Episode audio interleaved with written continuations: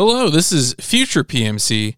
Right now, we are releasing episodes to the main feed of Radio Free Mercury, our patron exclusive podcast series that covers The Witch from Mercury on a week to week basis as it airs. This week, we are releasing our discussion on episode 9. This podcast was originally published on December 7th, 2022. If you want to access the remaining episodes of Radio Free Mercury right now, you'll need to subscribe over on our Patreon at patreon.com slash giantrobotfm at the $5 or more level. Besides The Witch from Mercury, we're also releasing twice a month episodes discussing Turn A Gundam, a series that we're calling Moonrace Wireless. You can check out one of those episodes on the main feed, but the second episode has been released and it is patron exclusive. Thank you and enjoy the podcast.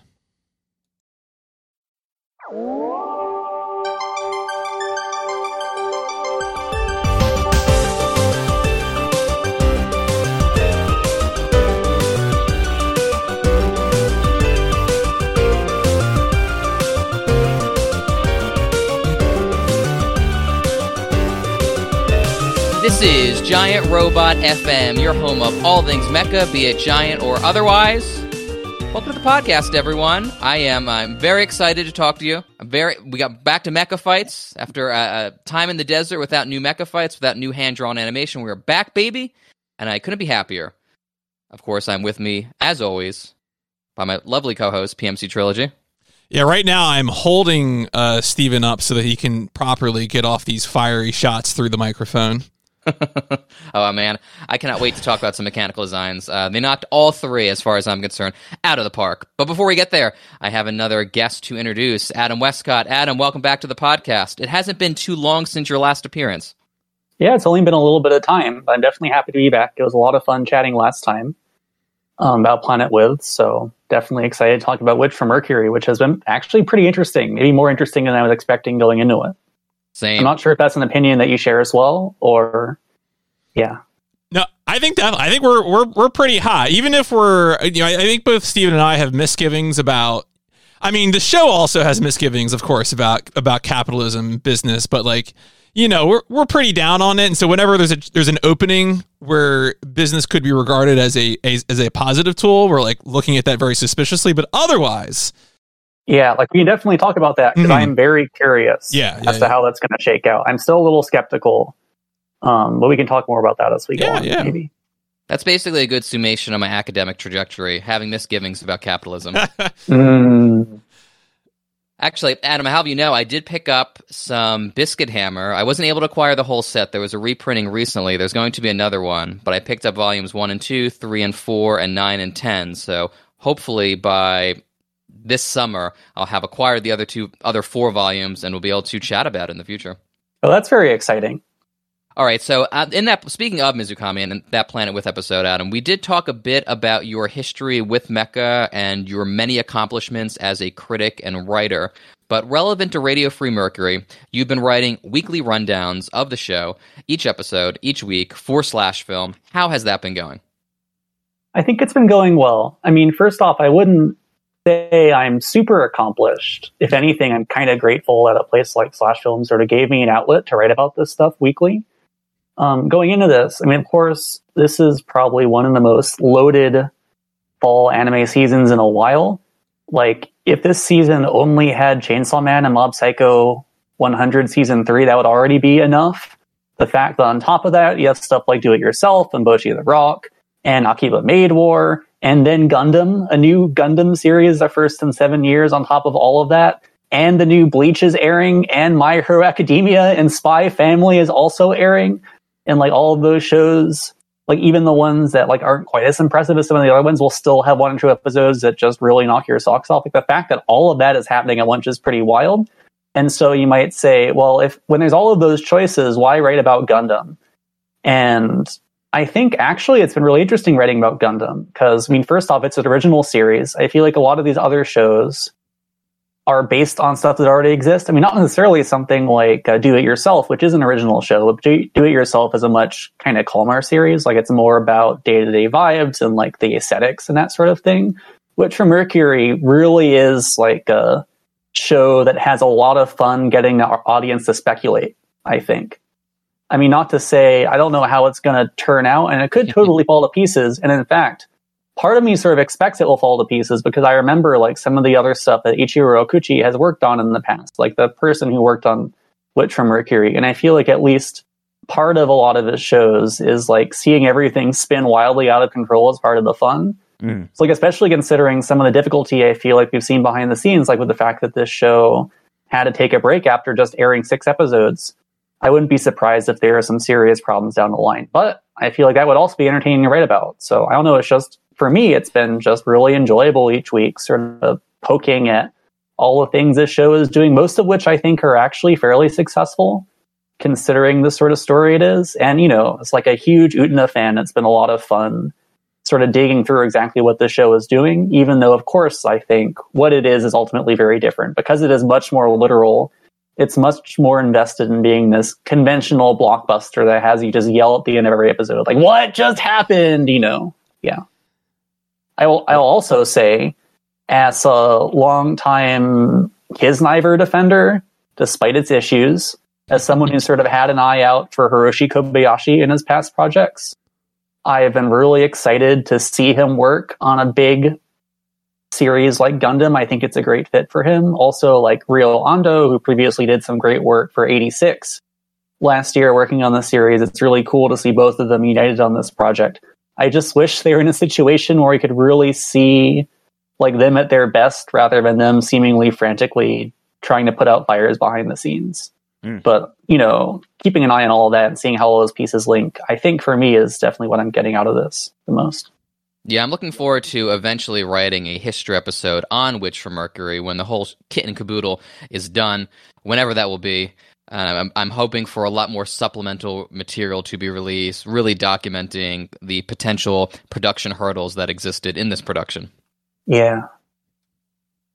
Adam, there's another article that you wrote. I want to want to shout out. Um, you published it a few weeks ago about Studio Ghibli films arguing on behalf of their thematic content rather than just aesthetic. The reason why I want to shout that out is a, it's a great article. B, I've been watching an enormous amount of Ghibli. I've gotten my daughter on the Ghibli train. I probably have had Kiki's delivery service in the background on for the last three weeks, probably watching it 15 times. So I've been absorbing a lot of Ghibli, a lot of Howl's Moving Castle, Spirited Away, all the films you'd probably show a almost two year old. Um, but I really appreciate that article. Yeah, it's funny because some of those movies are pretty intense. Like I feel like if you're Yeah. showing your two year old Spirited Away, that would be pretty freaky. Um, have you been showing them? Like I guess I haven't seen it. There's Isao Takahata's Chie the Brat and like some of that other stuff. Mm. I don't know if they had English dubs, but I think it would be cool. Like also to because you know one of the things I was sort of trying to dig at is there's so much more of Ghibli than just Miyazaki. Even though I think Miyazaki is definitely a huge deal. Totally. Um, My I mean, I favorite probably wouldn't show her is Horus Prince of the Sun either. But, yeah, uh, yeah. I I would show her only yesterday because that's one of my favorite Ghibli films. But oh yeah, I don't think she'll vibe with it as much as the whimsical nature of, of course, Miyazaki's um, like standard canon of films. yeah, definitely. Kiki's Delivery Service I actually haven't seen, but I bet is really Hmm. good. Yeah, it, has day. her favorite. She always shouts out Kiki's. She'll actually rifle through my collection of anime and manga, just fucking up everything. But she'll grab the Kiki. I would grab it right now. It's, it's almost close enough. I'm too lazy to grab it. She'll grab the GKIDS uh, Blu-ray release and brandish it in front of me, or Oh, brandish it in front of her, showing it to me and going Kiki, Kiki, Kiki. Thank saying, you, GKIDS, for your efforts. I don't know if you're listening to the podcast right now, but it's great that they've Oh, yeah, GKIDS, if you're listening to this podcast, feel free to reach out. We'd love to do an interview with you. Hell, I would even drive to New York City. I think I think they're located in New York City. I would drive there to interview if. Uh, I mean, they've been to conventions. They were at Otakon a while ago, so it's not Hmm. impossible that they might. I mean, who knows? I don't know if the people who were running their panel there are still there, but if they are, by all means. now, I should ask because we didn't really talk about it the last time we had you on, Adam. What's your history with Gundam? Has and you alluded this earlier, but has G Witch been meeting your expectations for an AU Gundam show? Yeah. So I think that's an interesting question. I'm not necessarily a hardcore Gundam fan. Again, I feel like a lot of my mecha exposure is a lot of the more biomechanical stuff. It's stuff like Evangelion, Eureka 7, um, all of the Gainax shows like uh, Diebuster and Gunbuster and that kind of thing. Gun uh, Gundam is something I've seen a bit of. So, like for instance, I've read several volumes of the Gundam the Origin manga, going up Yeah. to I think is it Yasuhiko's like specific original contributions to it. Mm. And like honestly, like getting to that point, I was really amazed. It really did feel like you could sort of see this difference between getting off of Tomino's script to like this more kind of personal story in a way that was kind of cool. I've seen all of Turn A, which I think is a masterpiece and is really good. And I highly recommend anyone who's listening to this, if you haven't read, there's like a particular blog on the internet that you, I think you two must be familiar with, where it's someone, I think called Tsuki no Mayu, like Moon's Cocoon, where it's Hmm. someone who just has all of these great resources and has written like multiple pieces on like the formation of that series. I highly recommend checking that out because there's all kinds of cool tidbits in there. It's funny they mentioned that, Adams. We had literally, I'm not shitting you here, we literally had the same conversation. We are, I am going on a limb here and teasing something for the future, but I'll shut up now Oh, I see. and allow and allow you to continue. Right. Um, what else? I've seen all of G Gundam because I'm like a pretty big Yasuhiro Imagawa fan. Hell yeah. and it's a series I don't know if it's his best, but it does have an ending, which is something I'm thankful for. and I think has enough interesting things going on that probably people don't give it enough credit, even though it definitely has some really weird offensive parts of it. Um, I've seen all of Build Fighters, which I think is well. I haven't. I've only really completed the first season of that, which I think is very good. I think Witch from Mercury it is interesting because in a way it is different from a lot of recent Gundam stuff, especially considering it feels like Gundam always has this, especially recently, it sort of had this difficulty where it feels like it, a lot of it is targeted at these people who grew up watching stuff like the original series, like Zeta or Char's Counterattack or ZZ or that kind of thing. And Witcher Mercury does feel like it's sort of striking out from all that and trying to make a new kind of Gundam for a new audience. Like I suppose the producer said that as much, that he had this idea that teenagers think that Gundams for older people and he wants to make something that's for a younger audience. Like where he sets it in high school and it's about like kind of cool anime teenagers and their lives and melodrama and that kind of thing. But at the same time, I mean, you can watch it and there's definitely like, in terms of the fights, I think there's probably some build fighters influence in there.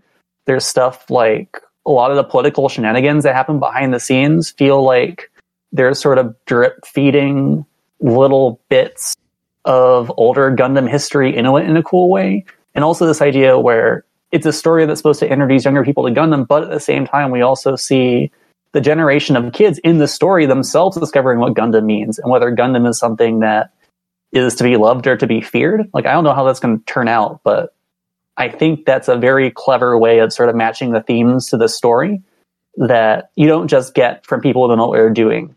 I think, regardless of what you want to say about the way that this particular team and especially the scriptwriter kind of builds stories around sort of really ridiculous characters doing ridiculous things, the way everything clicks together in that way is actually pretty impressive to me. Whether or not it like continues along that path or spins out of control, I have no idea. But if it does spin out of control, I suppose it also wouldn't like. I mean, there have been plenty of Gundam series in the past that have just completely gone bonkers at the end, so it wouldn't be too surprising.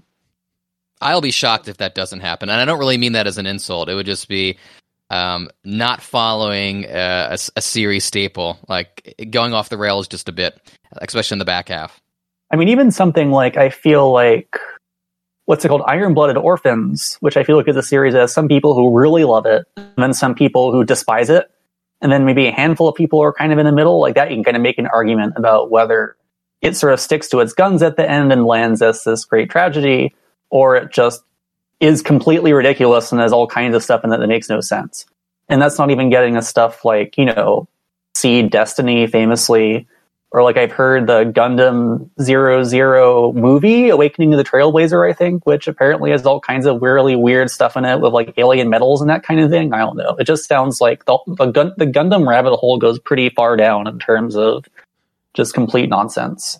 So Yeah, we always get a new IBO take each week, which is funny because I haven't seen IBO, PMC has, but we'll have a guest on like the sing IBO's praises from the rooftops or to denounce IBO. So it's always very humorous. it's Um, true. I will say the opening is great. Man with a Mission, or probably I guess there's more than one opening. I just remember watching the video with all the Man with a Mission musicians wearing giant wolf heads and singing along the "Raise Your Flag." It's it's pretty good. It is very good. It, it, it immediately got my attention when I started watching that show. I was like, ah, yes, okay, this is an OP. I'm on board. It's true. and uh, Yokoyama's music as well for the show is great, I think. And actually, the, the music for Witch from Mercury is good too. I think the standards for Gundam are usually quite high. Yeah. Totally. You know, one th- one thing I want to make just as a, while we're putting out our uh, our pitches for whether or not things are going to go off the rails, it's kind of funny. I feel like Gundam Wing is the show that was off the rails and then got more buttoned down and comprehensible as it went along to its detriment. I think I, I I'm a pro first half of Gundam Wing person. If I had to, you know, pick one over the other. It's So- really like the first eight episodes are particularly unhinged. So I mean, you're you're right because it Yeah. is true that like in terms of the AU shows, something like Gundam Wing did sort of set things out, right? Like I guess I haven't seen a lot of the AU Gundam stuff. Like I've seen a little bit of Gundam Wing, but I haven't seen Gundam Zero Zero. I haven't seen Gundam AGE, which I know a lot of people despise. Like later on in the series. But something like Gundam Wing, like it does have that earlier part kind of set in the school where it is about, oh, there's these teenagers, but they're secret agents. It's like sort of taking the original Gundam that was about kids, but they were sort of like weird, awkward kids who did stupid things sometimes. And it's like modernizing them so they're cool, but also like deeply tortured, like kind of making them, you know. And I guess in a way, something like Witch from Mercury is like this more heightened reality in that way, in that the characters do embody these different sorts of anime cliches where they have these exaggerated reactions to things instead of behaving of any kind of like not psychological nuance, but like sort of behaving like kids, I guess. I don't really know. But Yeah, there like- are, again, like it does tackle like these more difficult themes involving politics and capitalism and how businesses work and what uh, the military industrial complex and that kind of thing. So there are like a lot of other things moving around in there. Yeah, I feel like A Witch from Mercury has been grounding itself more consistently in characterization than perhaps other Gundam TV shows. And by characterization, I don't mean to say that other Gundams don't focus on the characters, because I'd be walking into a meme at that point if I made that declaration. And I honestly don't believe it to be true. But I feel like the character writing and the consistency of the character writing is one of the hallmarks so far of Witch from Mercury.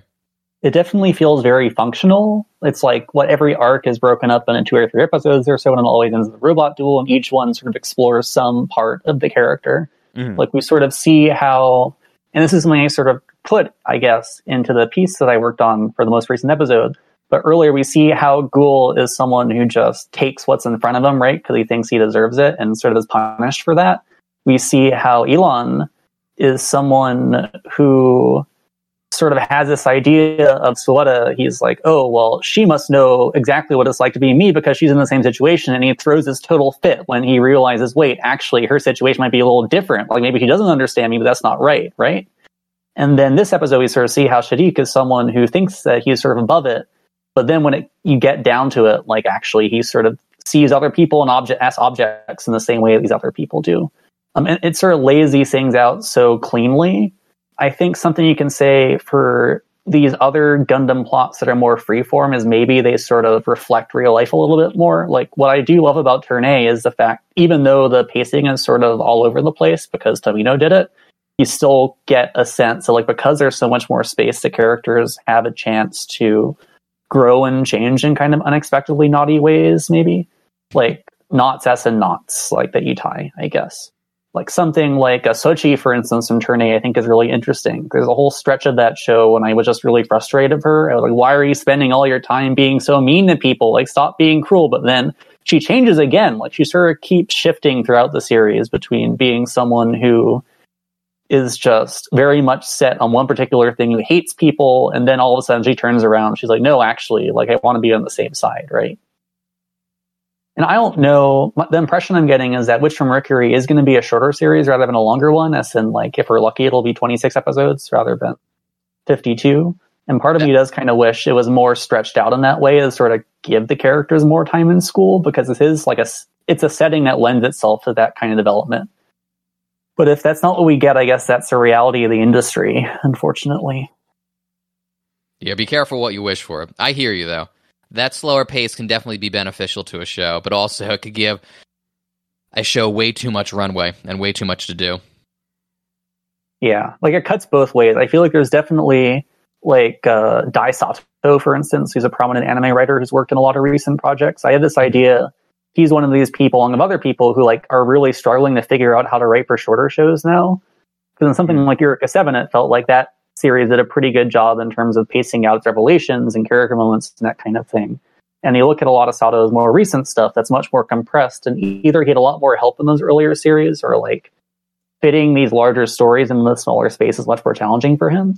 Mm-hmm. Or even getting to something like um, since Witch Mercury rips so much from Revolution or Utena, uh, I think we've seen over the past couple of years, Kunihiko Ikuhara, the director, like his shows have been squished into smaller and smaller packages. And I think seeing the difference between something like Yuri, Yuri Kuma Arashi, Yuri Bearstorm, and Sarazanmai, which is the most recent show, just in terms of how they're constructed and like how the characters are driven to do certain things, it feels like he's had to make certain concessions in terms of figuring out how to fit everything he wants in such a tor- short time frame. Mm. So as all these things compress, as the anime industry becomes about putting out these very short one season, like 13 episode seasons rather than longer series, like you sort of see, and especially like even making original shows, like whenever those do come up, as I feel like they're much rarer than they used to be. Telling these kinds of stories concisely in a way that's not total garbage becomes more and more challenging. Yeah, I'm hoping personally for two cour. That, that's for two reasons. One is I think Butcher Mercury will be stronger, but also from a content mill perspective, uh, four cours will tie us down longer than two will. Um, for both those reasons, I hope that Witcher Mercury yeah. is a nice 26 episodes. I think the show will be better as a result, and we could produce more dynamic content in the future. Yeah, it does kind of feel like we're heading toward a three houses kind of split where there's this mm-hmm. jump between school life and but you know, I, I say that, but who really knows what's going to happen? It could be that they spend the whole next season in the school as well. It's all just up in the air. So I shouldn't be making predictions because I know that they want us to be doing that. And then they're going to laugh in our faces and say, ha ha ha, you thought it'd be this? I don't think so. You know. I mean, I definitely said much the same thing to Stephen either was a few days ago. I, I said three houses time skip incoming. yeah, verbatim. It's true. All right. Before we jump into the episode proper, PMC, you had a good note, which I didn't realize until like an hour yeah, ago. so I, I noticed this when I was watching, you know, so I'm, I'm booting up Crunchyroll Sunday morning and I, I click on the episode. This is episode episode nine, uh, more than a childhood friend, but not true love. And it's like, wait a second, this doesn't seem right, but it's, it says Gundam. So I click on it. And then of course the title card is, uh, if I could take one more step toward you. And I think I saw someone on Twitter say that this was just a mislabeling, that there was uh, that this title's from another episode. Uh, you know, Adam, I know your uh, your write up did use if I could take one more step toward you, so I feel pretty. Yeah, I was really wondering about it because yeah. so Kim Morrissey, who's a writer at Amity Network, I respect a lot. She's a reporter, has done a whole bunch of stuff, has talked to all kinds of cool people. I believe, at least from what I remember, when I read her piece, she used the other title um, so I wasn't really sure which way to go. Part of me was thinking I should just use the title that's on Crunchyroll. But I went to the Witch from Mercury site and I looked up its list of episode names. And I noticed it used the "If I Could Take One Step Toward You" title. So I thought, if that's what the official source says, I might as well use that one. But I feel like in that kind of case, probably going either way is justified. Like if you're working in this industry, you just use what they give you, and if they give you that and it's wrong, I guess you just yeah. live with the consequences. I mean, I could be wrong. I don't know.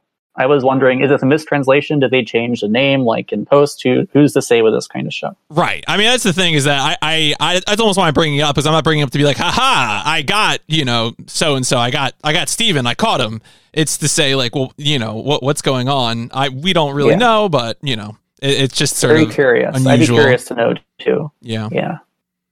I will say my notes could be littered with inaccuracies. I wrote these in a fever dream. Uh, my daughter was sick yesterday, and I am amazed that I managed to pump out these notes. So if, if I miss, if I make more mistakes than normal, that is the reason, and feel free to call me out on it. All right, so episode nine, either more than a childhood friend but not true love. Which, by the way, I made I shot out a meme real early on in the day because I saw that title. I was like, "That's an Evangelion title." Shot it out through the Evangelion uh, title card meme generator, and no one said uh, said which way or you know whatever about it. So, I mean, I think it both titles actually work perfectly well. Yeah, like more of a childhood friend, but not too love. And if I could only take a step toward you, like those are both True. kind of classic anime like episode title names. Yeah. Um, so you don't you don't miss either way, I suppose. So after after you uh, debate the merits of either title, uh, we open with a flashback before Suletta's arrival in Asticassia. Guel is dominating the duel circuit, defending his position as groom.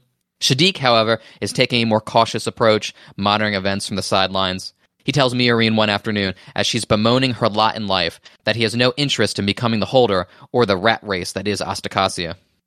this little like sneak peek back into what the school was like before Suletta's arrival is interesting. Some of it's just interesting for purely physical reasons, like the size of Miorine's greenhouse being just like she's just putting the first soil down, and we can see you know how far it's come since then. Uh, you know, in our in our present moment, but of course, it's also useful for establishing where was that relationship between the two when they were at school. Because I mean, we know from the previous episode that they had some dealings before. Like, I mean, we don't know exactly when that business proposal that they tried to pitch was written, but you know, it might have been around this time. Uh, but it's I, I think it, it's good for establishing what Shaddiq's approach is here. He is happy to tread with with soft power. He, that like that defines his approach to problem solving. Yeah, it's an it's an interesting contrast to his peers, as we'll talk about a bit later in the episode. Quick question: com- Have they done a flashback before in this show? Like the prologue episode, I guess you could say is one big flashback. But I was wondering if we've seen another instance like this when they've gone back in time in this way. I don't think so. Yeah, I'm Unless trying you, to think. Of course, you consider the prologue a flashback, which I would argue it's not. Right. So I think it's interesting that this is the first time that we've actually seen them go back this way and kind of show you what the what Asticassia was like before Suletta came. Um, it has me wondering if they're going to do that in the future, like especially once we start finding out more about Lady Prospera, right? If flashbacks will become more common, or this is more of a one-time thing, like sort of they're sort of the script is cheating a little bit by going, oh, well, to help you understand exactly what Shaddiq is doing, we'll show you like the way he operates and what he looks like when he's not playing this game in the same way, right? I do wonder too about the timekeeping mechanism because there is no explicit, you know, one year ago or any sort of time card like that. The the timekeeping mechanism we're shown most explicitly in terms of numbers is how many victories does Guel have? What is Guel's uh, a dueling record? Which I don't know. I feel rewarded for paying attention to numbers on screen by by no. It certainly helped me, you know, uh, acclimate myself to where we were in the timeline. Uh, it was very, I don't know, it was just very interesting that that was the thing that they put up as the as the way we keep time in, in a show where we're all scrambling over each other. You know, after the whole 21 year, uh, you know, old grievance comment, you know, that we get we get time given in dueling record. Yeah, I didn't realize it was a flashback at first, to be honest. I realized about midway through the episode, and this is probably as I was like under pressure, just very utilitarian, trying to write these these summaries. But I didn't bump on it until I was like, no, wait, Guel's still playing Thoreau in the woods. He is not back on the dueling circuit. Not that much time has passed since the last episode. That was, in fact, a flashback. Because I didn't pick up on the, the great pull that you did, PMC, with the greenhouse.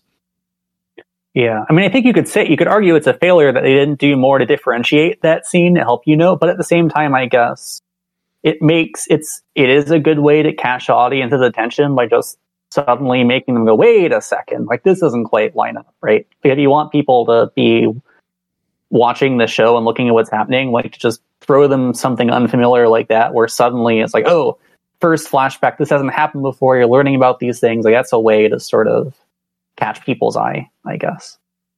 Yeah, and it creates a sense of unreality too, where you're questioning what is real and what is not, especially in regards to Aerial and yeah. Suletta. We we all thought we knew who Suletta was, and, and we don't feel so secure in that belief anymore.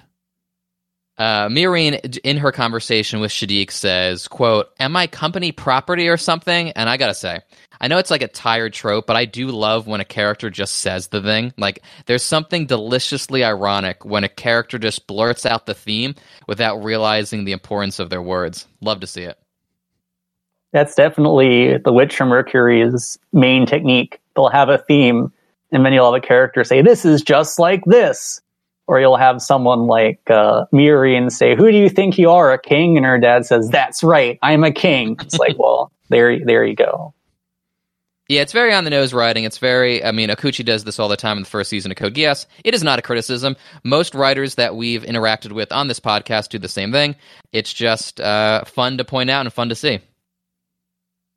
I do wonder if this realization, which even up until the present, Miorine no doubt continues to reflect on, but she's continuing to reflect on her lot in life. Will it encourage her to evaluate how she treats her peers or employees? Like, she bristles against the restrictions placed on her. Will she impose those same restrictions on Earth House or the newly acquired R&D divisions of Peil and Shinsei? Or is she doomed to follow in her father's footsteps?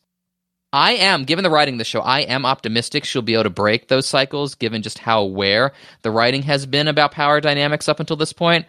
Um, but I wrote this note before I got to the end when Suletta tells, Su- I mean, when Miorine recommends to Suletta that she use Martin and the rest of Earth House as human shields during the battle.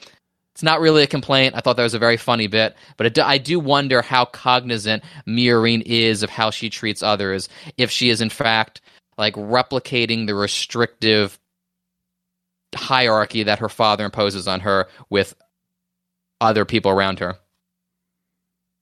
I think it really depends on whether the show is going to say we need just a completely new system that's not cruel and biased, or whether it'll say all you need to do is refresh the old guard with a new guard and that will fix everything. The more time goes on, the more I feel like it might actually go for the latter, depending on how things go, which in some ways would be disappointing. Um, but I also we'll we'll have to see exactly how far it goes with it, I guess, and how revolutionary something like the aerial is. Like it could be that they try doing it that way, but that just leads to more problems, which frankly I think is realistic. Like, you know, something like um, what a critic Austin Walker says about space, right? It's like you go up to space, you take all your things to state to space, you bring all your problems with you too. I feel like you can't just move everything into a new environment or switch in new people without replicating the old issues if you don't bother to address them. So I don't know if the show's going to go there or not. I feel like it would be best if it did go there because it's a real problem. And I, to be frank, to be fair to something like uh, Yoshiyuki Tomino, I think he would actually go there. Because I think whether or not he was thinking about this politically, like the way that people behave and replicate these problems is something I think that did occupy him to some degree. In terms of taking like toy shows for kids and making them more realistic in what he did with like the early Gundam stuff. So I'm not sure if you agree or disagree.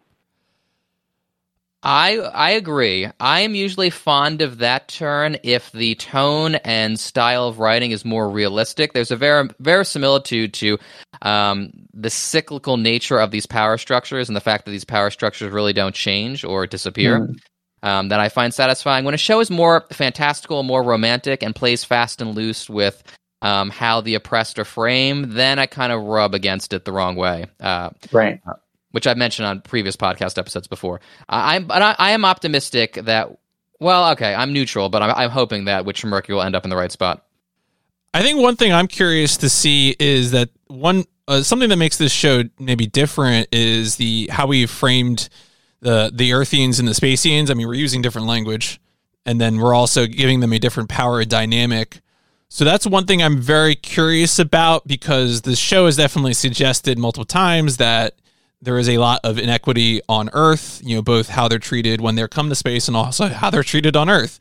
And so I'm I'm you know waiting for that to get uh, involved, and I think that will go a long way towards helping us understand and also you know how the kids you know uh, uh, undo that knot because it's it's one thing to form a business and have the rules changed on you and then fight a duel to change that but you know fight the, the thing that they'd have to do on earth is probably start a war you know you wouldn't just fight a duel to to, to get a concession you would r- resort to you know full on martial power yeah also, I do want to touch upon this because this group of characters is going to factor into this episode pretty significantly. I've seen a lot of chatter about Shaddiq's entourage of quote bad bitches end quote. They give big mean girls energy. I kept looking for like a, a noun to to refer to them as like what like other than Shaddiq's entourage. Uh, I, I come up with some clever ones or what I think is clever a bit later on in the episode. But I, I'm a big fan of them as delicious villains.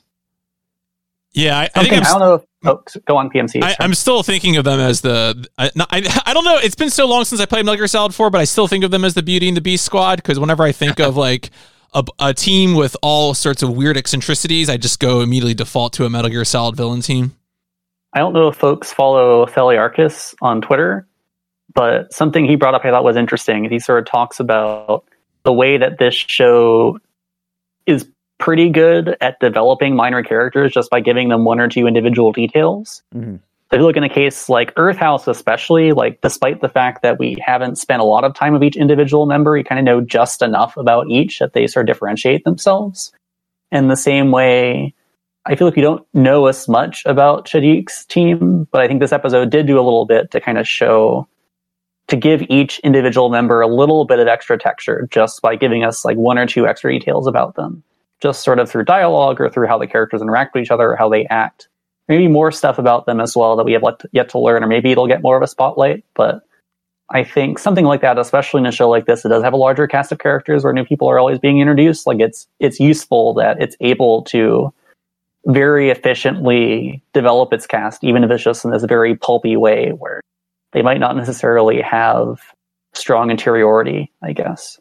And I guess they don't have to. Like that that's their their narrative purpose is to pop up and help Shaddiq in this moment and to sort of distinguish themselves for all kinds of ways. And also to provide you know foils or opponents to already established characters. I, I think one of the highlights of this episode was the the Lilique uh, Renee dynamic.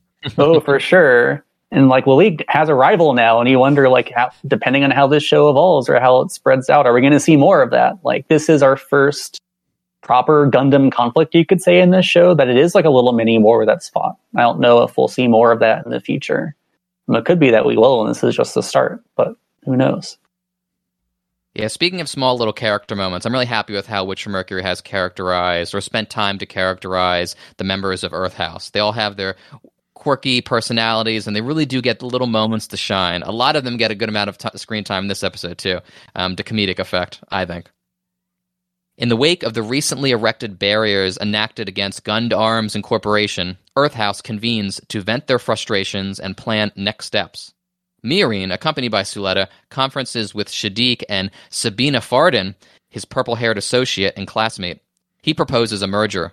Miorine will remain president of the company. Earth House will still handle management and operations. Of course, this means Shaddiq will get a cut of the profits and access to the Gundams. Miorine declares that this is all too convenient and plays her remaining trump card. She challenges Shaddiq to a duel. All right, I know I was down on episode 8. If you did not listen to episode 8, here is the long story short. The framing of Earth House as narrative pawns rubbed me the wrong way, and I feel like there was an, like an extra sheen of gumption and romanticization around the creation of Gundam that just put me to sleep. It's not something I'm interested in watching, so that's why I was a little bit more negative on that episode. But I got to say, the, episode nine, whatever title you want to use to refer to it as, pulled me right the fuck back in. I love all this corporate backstabbing and one-upmanship. And Miorine's playing to her strengths. She's using the system that her father created, the same system that binds her to an ignominious fate against her foes. And the system is so broken and wrecked by contradictions that it's super easy to exploit. I love it. Underline, I love it when a plot point serves a narrative and a thematic purpose. That's the good stuff.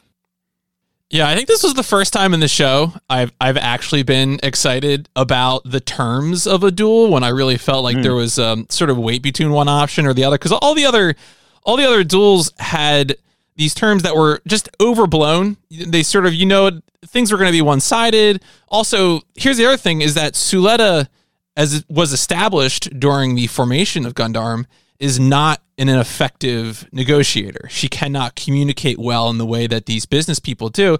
And Miorine can. You know, that was sort of her her time to shine. And we see that again now.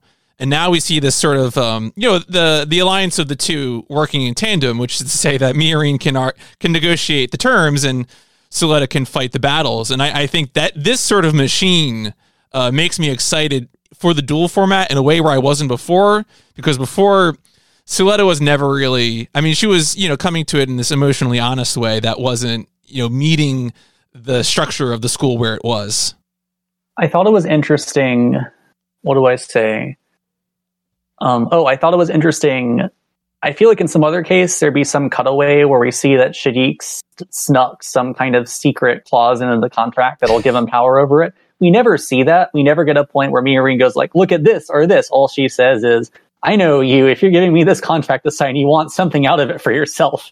Like she doesn't even take the time to dig, or maybe she, she probably does actually because she's mirroring, but she just knows looking at it that if he wants something from her, even if he says that she'll benefit from it, if he was a person who passed a rule, it can't be for her benefit. So just that she's able to make that call because she knows him, she knows what he's capable of. And maybe he also knows that and knows that she knows. He's just saying, come on, do the easy thing. Don't make me, don't make me like publicly embarrass you in front of everyone because Shaddiq, for whatever reason, has this idea that oh, Miorine's just like the same sort of spoiled child I knew when I was a kid, and she's just stubborn and she needs someone to show her like what the right thing is to do. So of course, I mean, you know, it does seem like a pretty dangerous thing that Miorine is doing, but I guess you have people like Sawada or Chuchu or other people who do kind of stand up for her and trust her, and we sort of see how that pays off later. So PMC, what's the win tweet? Like you're at a Fourth of July like barbecue and like Oh. overturns the table. Like this whole thing smacks of gender. Yeah, no, you you nailed it pretty much. That I was I was trying to play with that with this scene with Miorine here, like just overturning the uh, non-existent table and going like this thing is all too convenient, Shaddiq. It's all smacks of gender. I should also mean- say in the previous episode, did he talk at all? And I, I don't want to talk too much about the earlier episode, but did he talk at all about Okouchi's previous history writing about economics and fundraising? No, No, that so that part of it we've we've been talking a lot um, to to the to the chagrin of some of our listeners, comparing you know some of the, the plot points to Code Geass. But I don't think we've touched on any of the. I I, I read this in, in reading your past write ups that there are some other Okouchi work. So you want to fill that in? Please go ahead. Well, so I'm not an Okouchi expert, so I can't really say, but I do remember from the show Valvrave, which has serious problems and like especially hits this point of no return where it just becomes kind of unredeemable after a certain point, even though I have some friends who actually say the ending is surprisingly good for what it is. There is a particular moment, there's a particular moment in an episode where the characters organize a fundraiser. They're like, hey, like we're, we made this school an independent entity like please people of the galaxy give us money so that we can fight back against the oppressor. They they even have a promotional video. Although the promotional video i guess is actually uh, much smoother than the one that Sawada makes. But i guess even back then i mean i also don't know how much the particular director of that show or other staff on that show were thinking of like when they came up with that scene but I feel like if it shows up here as well, it kind of goes to show that Okouchi is probably interested in, or someone on the team is interested in that kind of stuff. They're thinking, well, if kids are engaging with things like crowdfunding, how does that work when you have a giant robot in the military industrial complex? Like, what happens if Gundam's a meme, right? So I thought it was that's that's actually one reason, considering Okouchi's always been interested in that, it does have me wondering. You had people who were speculating at the beginning of the show whether this is a show about well, I don't know, taking down capitalism or whatever, irrespective of the fact that this is a show like about selling little plastic toys. On, on one hand, like this show's portrait of the Benerit group and all of its inconsistencies and cruelties is pretty damning, like especially because Okouchi really doesn't write subtle stories. Like he really shows you the evil of how this thing operates. But at the same time, he's also like, oh, well, what if you could fund robots through crowdfunding? Wouldn't that be so much better, right? So that, that does kind of have me wondering, like, well, what is what does an equitable system look like to the people making this show? I guess, like, I hmm. don't, I don't really know. I guess we're going to find out. I would like for it to be something like actually more equitable than just replicating older stuff. But we we sort of talked a little about this before. I'm kind of curious to see where it's going to come down. I haven't really decided one way or the other at this moment. Yeah, I think looking towards the extent to which inclusions like crowdfunding will affect the answer as to, you know, what what how do we overcome this injustice and evil that's so clearly laid before us. I'm likewise very curious because you know there are so many sort of modern touches that are involved in here. Like I think this Gundam show involves smartphone adjacent user interfaces in a way that past shows For really sure. yeah, and and so now, now of course that's just like an interface thing. That's just sort of a familiarity in terms of how you tell the story. That is maybe maybe less uh, less implications than something like crowdfunding. But nevertheless, you know, I, I think so much of the social dynamic, and obviously the, the the crowdfunding video from the last episode is is just such a huge example of that on multiple levels. And it shows up here too. So what it does the dance. But we, sorry, I, I went too far ahead. I want to give us the chance to organically get to that moment. No, it's so good, I'll, I'll shut up now. Yeah, where I fall on that, I will say, um, the show doesn't necessarily need to have a like an honest. No, it needs to be honest about it, but doesn't he like to completely destroy the status quo and I don't know, bring forth some sort of utopian vision that would feel honestly very insincere and inauthentic. What I wanted to do is if it can't move the dial forward, I wanted to recognize that for the tragedy is that it is. And Tomino is Mhm. really good about that in his works. Um, one of my I problems with the ending of Code Geass R2 is it really doesn't play up that tragedy. It, it, tries to play up a tragedy which about a character who personally I bounced off of. So um, that that's where I'm at regarding this. So if any reader, if any listeners are going, you know what, Stephen here is like really uh, banging this drum and a lot of when he's critiquing a lot of these shows. Does he want to see in every mecha show he watches a revolutionary overthrow of the system and a new system put in its place. Not necessarily, though. It would be nice to get that once, to be honest, just because it's um, without it kind of shows a dearth of creativity. I think um, because all we do is get these the tragedy of cyclical cycles of oppression. Apologies for the redundancy there, um, but that's where I'm at, listener. In case you're curious, in case you're yelling at me. And hell, to bring up Andor, like I'm I'm well aware of how Andor is going to end and like the future of that that universe, and it's all about cyclical shit. And you, that stuff is usually played for worse, but again, it all depends on how you fall on it. It usually depends Andor, on the tone. Andor is definitely very interesting in the same way, where it is like this big budget thing that is owned by like the most profitable company, one of the most profitable entertainment companies in the world, and yet does enough curious stuff that has people arguing about like did they sneak this stuff in there? And I mean, probably they didn't. Like they knew what they were getting. I mean, my thought about Andor that it is probably that they said, "Oh, let's make like The Sopranos and Star Wars or Deadwood and Star Wars. or even just something like I don't know, like a pretty good prestige drama in Star Wars, which they did. Like I think Andor is pretty good, but that's not Gundam, so we can't talk about that. Yeah, I'll just start listing off AMCA talking points. So I was listening to that earlier today. Uh, I, I, bring up Andor with anyone, anytime over the course of any given day at this point. So people welcome to our podcast about Ozark. We're so glad to have you here talking about the popular prestige drama Ozark. Sorry, okay. I haven't actually seen Ozark. Neither have I. My, my dad loves it. It's like a classic Mr. Stephen Hero show. Since Shaddiq is otherwise occupied, Lauda runs through the pre duel formalities. In an upset, making this a series first, Lauda announces that their duel will be a team battle, 6v6. It seems that Lauda is taking his brother's defeat and public shaming personally. Miorine accepts the conditions, provided that the duel will be transmitted by live streaming outside the Benerit group. She argues that their victory will make for good advertising. Classic Don Draper move there, Miorine. I, I do like I said earlier, I really do appreciate how consistently Witch Mercury sticks to the bit. We talked about Asticassia being a microcosm of capitalism. That's obvious, and uh, we've said it a bunch. We'll probably still say it again. Everything about this school is framed in corporate terms to the point where it is, it is intentionally satirical, I think.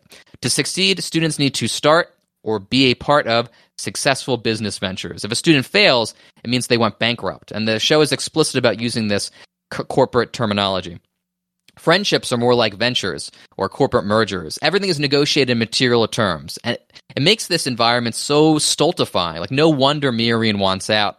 And her deftly navigating the train by arguing in favor of a live stream on the grounds of advertising is chef's kiss, like such a smart move. Like, they can't argue with that because that's what the, like, they're, that's what the system upholds. Of course, she's she's doing the assignment correctly, and they can't go against that. So that's that's the ideology the school stands for.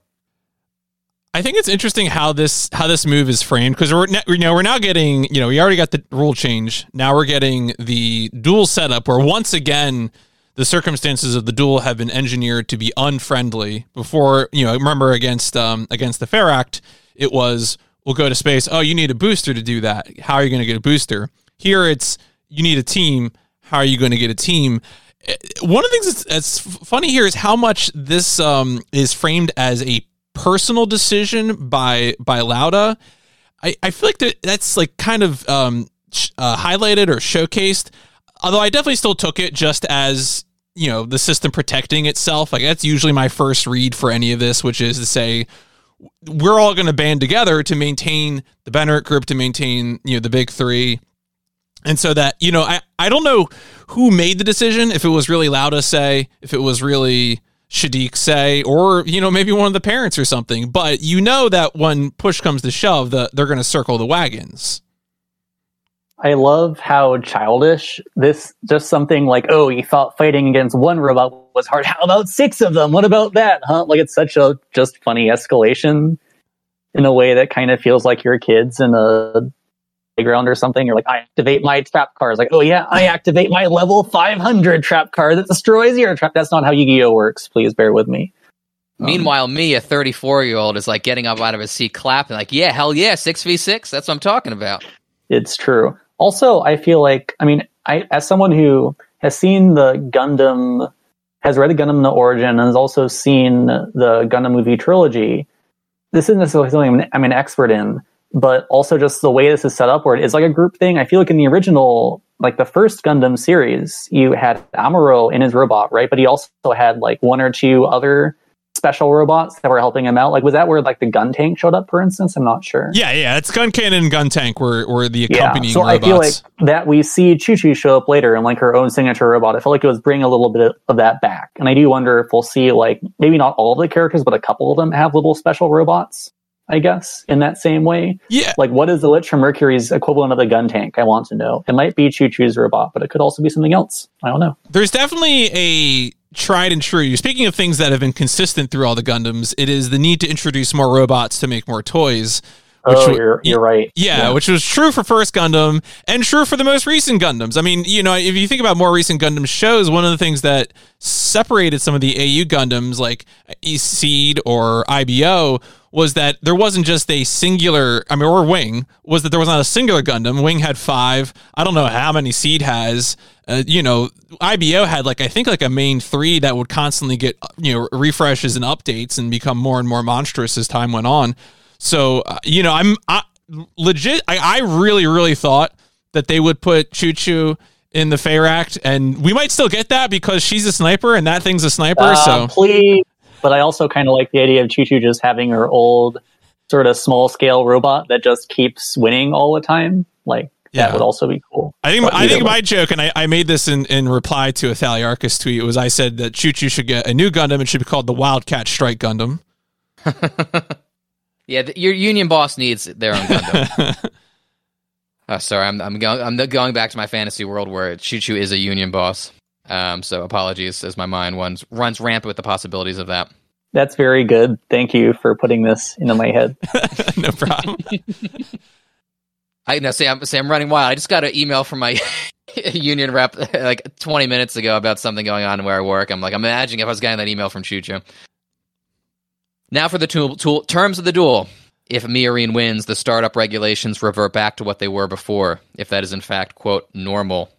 If Shaddiq wins, he gets ownership of Gundam Inc. Alea iacta est, the die is cast. For the second time this episode, and we're only six minutes in, Earth House convenes after a major upset. Things aren't looking good.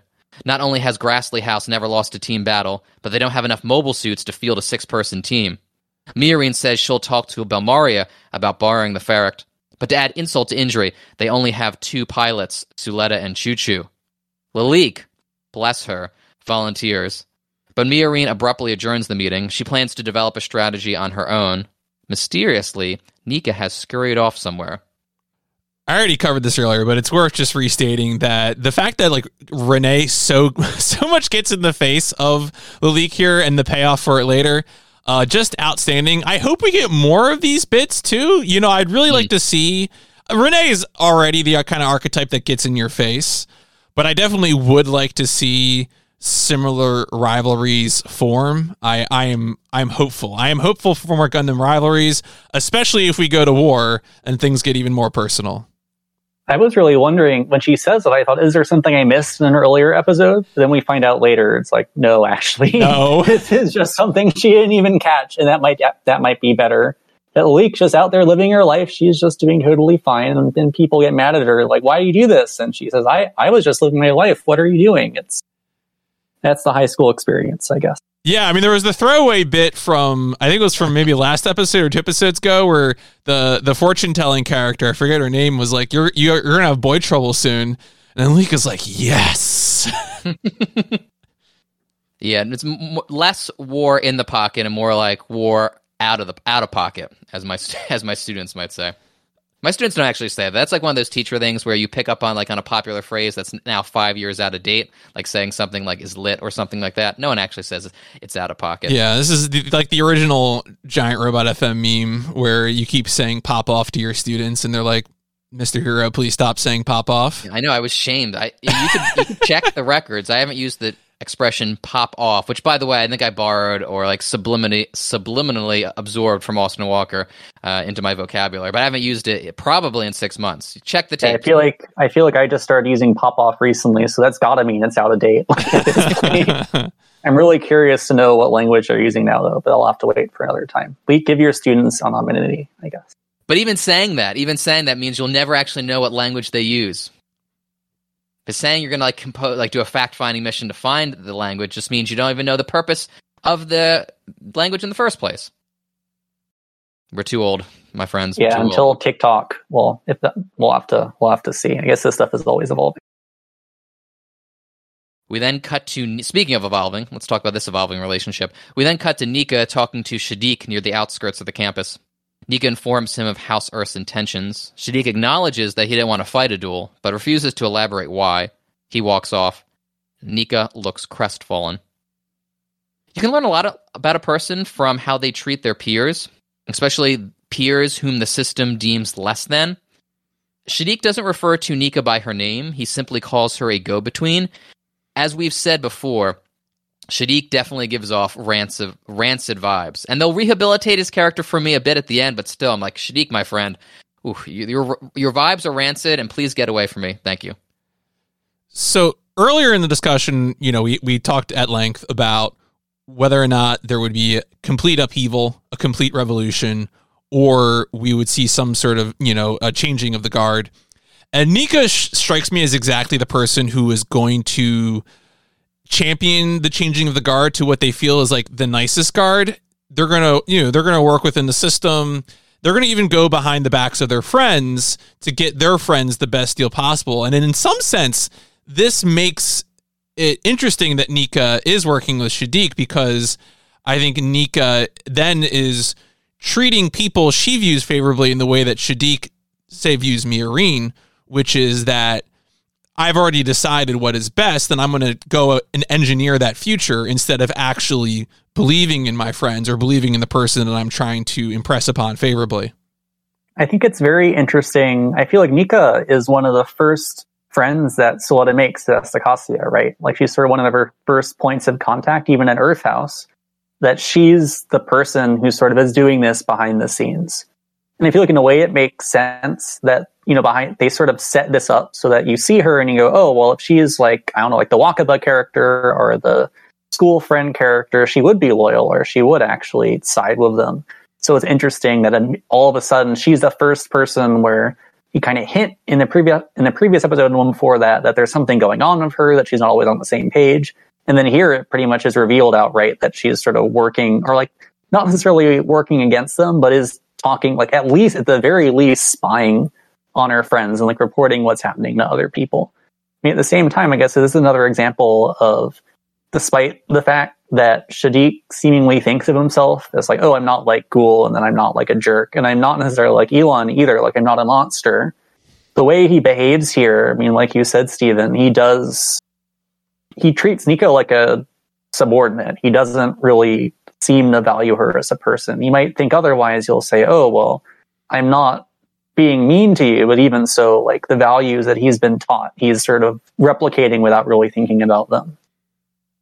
I wonder how Nika came to work for and with Shaddiq. Is it ideological? Is it practical? Does Shaddiq have something over Nika? Is she trying to protect someone? I imagine this question will be addressed in some form as we get further on. Uh, but Okouchi like successfully subverted my expectations because I was very warm when on Nika when she first appeared. Her personality, I really vibed with her personality. I really appreciated just how welcoming she was to Suletta, and of course that was very intentional uh, because I was sold a false bill of sales. I mean, Nika could be a very decent person, but also she's working against her friends. That's a big no-no in Stephen Hero's book. Yeah, I mean, I think the way that Grassley is framed also is kind of interesting because I feel like you look at some of the other houses where like Jeturk is run by people who are just jerks mostly, and Elan's uh, Peil Technologies, right? It seems like the people running that place are pretty sketchy. We know the real Elon, for instance, is like a giant asshole. Um, I feel like Grassley in a sense, kind of seems more principled, and that the guy who like runs it seems like someone who will usually be like, like take the straight and narrow in meetings and that kind of thing. But at the same time, like that does, I guess, leave them blind in other ways. Um, like even someone like Shaddiq, who even looks at his own mentor and he says, "Oh, well, I'm not like him. He's just completely against Gundams. I will use Gundams as they serve me." But as we see in this episode, as it continues, like even he has his own blind spots, I guess, that are passed on to him. Yeah, I think it's interesting to sort of look at what are the themes of the houses and how they approach problems. You know, it's a very surface level comment to make, but it certainly does feel like House Grassley is the like establishment right wing sort of house in that they are taking this conservative approach. They present themselves as sort of more reasonable, a, a stable guiding voice, but they're committing yeah. just as many war crimes as anyone else. And they sh- they go out of their way to shut down debate too. Like it feels like Jeturk will work with you if it means they get to trash their enemies, and Peil will like sign up if it means they get to try new interesting things. But Grassley just says no, like we don't want to do it. Grassley feels like an American company right out of the 1950s, like a military industrial, like part of the military industrial complex. Um, very outwardly conservative, very outwardly patriotic, um, but of course part of that debilitating status quo, nonetheless. Mm. This scene also got me thinking about the differences between Shaddiq and Miorine and what motivates them. Because it seems Shaddiq uh, would prefer to play the long game as opposed to Miorine, who seems to she would rather cut through all the bureaucratic red tape and corporate BS. And I found this interesting because we get some nice exposition on Shaddiq in the last episode. We learn that he's the beneficiary beneficiary of the system. He would rather work within the system's limitations to acquire and maintain power and privilege. And I think this makes sense we learn in that episode that he grew up with nothing, and he had to cut down the competition and claw his way up to get his father's favor. Um, we learn that he was also adopted. We learned that earlier on, but it's reiterated in the last episode. This makes him very dangerous. He knows what he can lose. Miorine, on the other hand, was born into privilege. She is privilege incarnate, which means that she doesn't really know what she could lose, which allows her to take these risks in the first place. And this makes her dangerous, but just in a different way. I feel like Miorine is ideological ideologically dangerous, like she can challenge systems. I feel like Shaddiq is could is dangerous in a way that could affect those around him, like human lives. Yeah, I guess Miorine is someone who sort of grew up within this cocoon where she spends all her time trying to get out of it, but actually she's always been a beneficiary of it, which is something that Lady Prospera says to her a couple episodes ago, right? Well, someone like Shaddiq did come from somewhere much smaller he was sort of adopted, right? As it seems like a lot of people in Grassley were. I mean, I guess we don't know entirely how that system works, like how many orphans there are. Like, are all of Shaddiq's friends here orphans, or are they just kind of picked from different places? I'm not really sure. Or even just something like Shaddiq seems to say, even though I'm an orphan and I've been adopted and I like exist as part of this system, I still have my own ideas and I'm still capable of challenging it. But is he really? I don't. I don't really know. Like we see here, he, I mean, we see from the Epil, from the prologue, he just spends years standing around, not really doing anything. Might he might see himself as like doing these things or behind the scenes, but he clearly has something he wants and he's not acting on it, and sort of telling himself that he is being more noble for doing so. I don't know. It, it's interesting. I feel like there is another company, a shadowy organization who has yet to be mentioned, that is just finding these orphans and selling them to people. I feel like there's an orphan black market which I think would be appropriately on the nose for a show like Witch Mercury. On her way back to her dormitory, Suletta ponders who she could recruit as a supporting pilot. In a scene right out of a romantic comedy, she literally walks into Guel. After apologizing profusely, Suletta asks for his help. Dramatically, he tells her his father has forbidden him from dueling. Suletta, acknowledging the love she feels towards her mother, understands and determinedly runs off in search of new allies. This is one of my favorite parts of the episode. The shot of Guel's face when Suletta points out that he must love his dad speaks volumes. His back is turned to us, but we can see his profile, and you can see he's very reflective and remorseful at this moment. Presumably, he has spent his life desperate for attention, acceptance, and love from his father that his father will never return. Uh, he will never reciprocate those feelings. And that is heartbreaking. And then you have Suletta chanting, support, support, support. Of course, she's referring to the support pilots they need, but this only emphasizes the lack of support in Guel's life. And the writing is in conversation with the shot composition in a really wonderful way. Like even like they're at night. It's at nighttime. Um, so the lights, the sidewalk lights, have yet to turn on, and then they do turn on, signaling that Ghoul has a new path to walk if only he chooses to walk it. Um, you don't get these shots in all Gundam shows, like when you can really dissect the visual imagery on screen and the shot composition. I got to really applaud the animators and writers and writers here. It's really well done. I mean, even something like I mean, the lights turning out on did definitely stand out to me too. It feels like if we talk about, and you know, I can't really say exactly who handled this shot. Um, probably if you go digging through the Anime News Network Encyclopedia or some other database, you'd be able to track down to some degree who worked on it. But I feel like this kind of device where suddenly lights turn on or like the lighting changes, like sort of spilling out, it felt that felt like a moment from Kiznaiver to me. Like that show was very good at suddenly have light sources turn on and off or like having like cool things happening in the background to illustrate some, some sort of thematic point. There's a really cool scene in Kiznaiver where like one of the characters suddenly recognizes a connection with the other with another character and suddenly the children from their past dreamlike just sort of run through the background behind them it, it, felt like to some degree the witch from mercury hasn't really been able to indulge in these kinds of cinematic moments because it has it feels like it has to put so many of its resources into making sure these giant robot fights are embarrassments and so they've really had to just cut back on just a lot of the sorts of character moments and the way that they're framed. So I appreciate that even though it wasn't particularly complicated, it was just a light turning on and off and like taking the fact that it was evening into account, it still felt huge because just the fact that they managed to take the time to do that, it felt like that was an important moment to them and they wanted to make sure they sold it. I wish that we had more moments like that. Like I feel like this show would be even better if they went out of their way to try to fit in some of these scenes, they'll work on a more visual level rather than just in terms of dialogue and character. But, you know, I, I thought it was definitely very effective.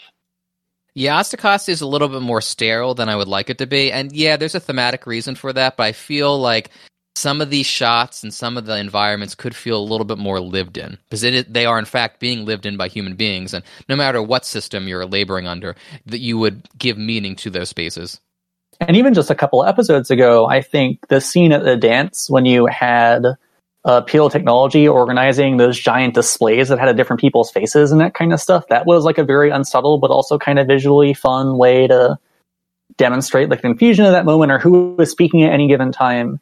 And it feels like whenever scenes like that pop up, they're fun, and the people making the show are definitely capable of them. And maybe we saw more of that earlier in the series, but you know, of course, like we're at this point, we're nearing the end of the first cour, and they're probably just scrambling behind the scenes to make sure everything winds up. So I, I appreciate they're able to pull it out in this case, but. As Suletta is thumbing through her non existent Rolodex for potential pilots, Shaddiq talks to Miorine from outside the threshold of the greenhouse, because of course. Miorine outright tells him that his countenance is off putting. Quote, You say it all with a smile like you're helping me, she says. But in reality, you want me to be the symbol of the company. You only see me as an ornament. End quote. So we're now nine episodes into The Witch from Mercury, and I gotta say, the consistency of the character writing is not only laudable. Guess see what I did there, PMC? A little laud pun. Yeah, yeah, I do. You're not smiling as much as I would hope. Um, but it's not only laudable, but it's remarkable. Characters have clear motivations. They act honestly in respect to their environment and peers. There hasn't been any weird whiplash, and I'm not even talking about Tominoisms here. When a character says or do- does something idiosyncratic that runs counter to everything we know about them, which I hate to say it is kind of a Gundam staple. That's what PMC was referring to with those first eight episodes, nine episodes, ten episodes of Gundam Wing. But not here, though. And certainly not with Miorine, who only wants one thing liberation. She's not an object, and she'll stress that point violently if need be. I think, um, you know, going back to Revolutionary Utena for a second, which of course does not map up perfectly to this show at all. Anthy would never tell anyone that she's an ornament because she knows that. Like, that's the way she operates. She goes into this knowing that the system is the way it is and she can't change anything. And in fact, benefits from it in some ways. I think it is very interesting that Miorine is sort of very hyper aware of her situation, but fights back against it and just says outright what she thinks. It makes a very different dynamic.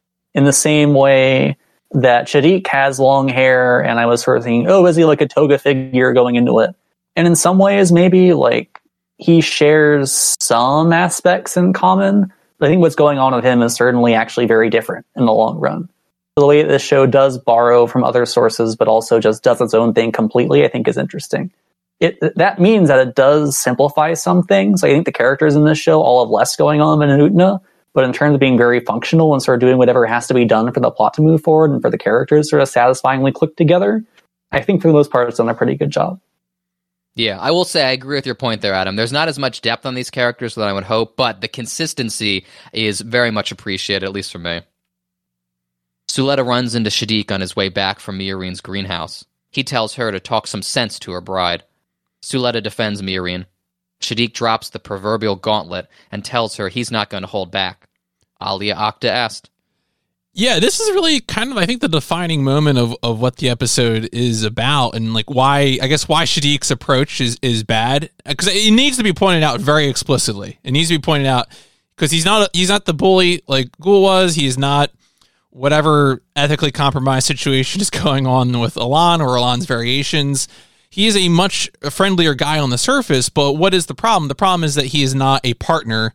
He is someone who wants to own you, even if things aren't terrible for you. That's still not a real, you know, a real dynamic that treats everyone as full people. You know, the Nika scene is a perfect, perfectly good example of how he treats people. So, uh, you know, Shaddiq Shaddiq wants the keys to the car. He wants to drive always.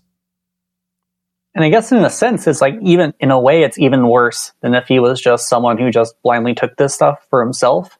Because you get the sense when he talks of Miorine, it isn't like he's scheming, like, ah ha ha, I shall crush her and I will make her mine or something. He's like, no, you don't understand. She's going to live stream this. She's going to embarrass herself in front of everyone. Like, as her friend, I don't want this. She, so you need to tell her just to submit to me, right? Like she's doing her a favor.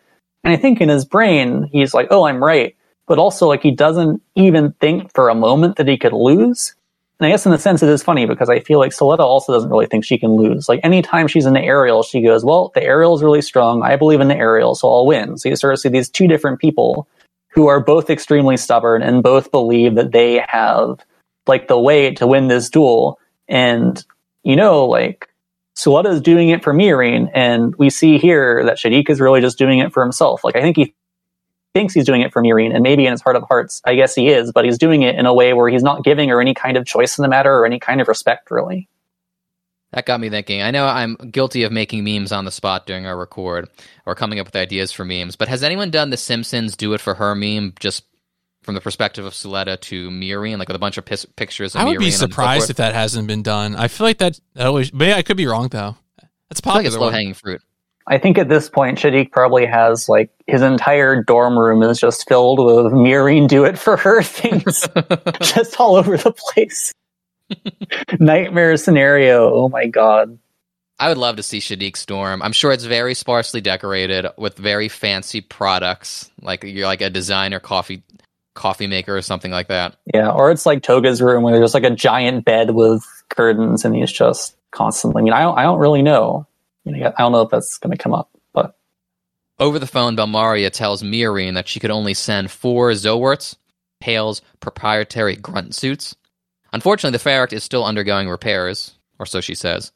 After she hangs up, Master Elan, who seems to be acting as an intermediary between Peil's executive council and Belmeria, tells her that by helping them, you'd better bring back results.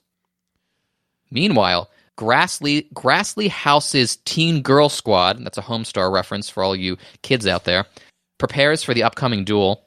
The customary pre battle chatter commences. Notably, we get a good look at the Michaelis Shadiq suit before both parties take the field. Before we talk about the Michaelis, I, I forgot to add this to my notes. The scene when they reveal who is fighting for Earth House, hysterical. Because they do it in a way that's like, here are the fighters, boom, boom, boom, boom, boom. But of course, half the fighters are really unsure of themselves and like, why the fuck am I here in the first place? It's very good. Te- Team Earth is just solidly delivering consistent comedy beats throughout all of this until, you know, they get the final shot. historically very important for Gundam. Just having characters who deliver very funny jokes, if not having funny animals in them. Like we didn't see the goat this episode, right? I feel like the goat's a quintessentially Gundam character. I'm surprised we Have didn't you- get the goat in a cockpit in this episode. Yeah, that would be very good. That could be coming in the future. We'll have to see. Maybe they'll like some people will come to round up a Gundam and they open it up and the goat's inside instead of a pilot. And you're like, oh no, they gave us the slip. Yeah. or, or it'll be like a fleeing Asticassia. That'll be the end of the uh, the season, and they have to take the goat with them. I'm, that's what I was about to add. I hope they do take. Whenever Asticassia gets blown to bits, I hope that the goat is safely secured in a transport vehicle. Very important. Keeping an eye out for that goat. The goats are also very tough. They can defend themselves, but even so. True. Not in space, though. I don't think this this goat can. Love to be proven wrong. You're right. Space is very dangerous, even for goats.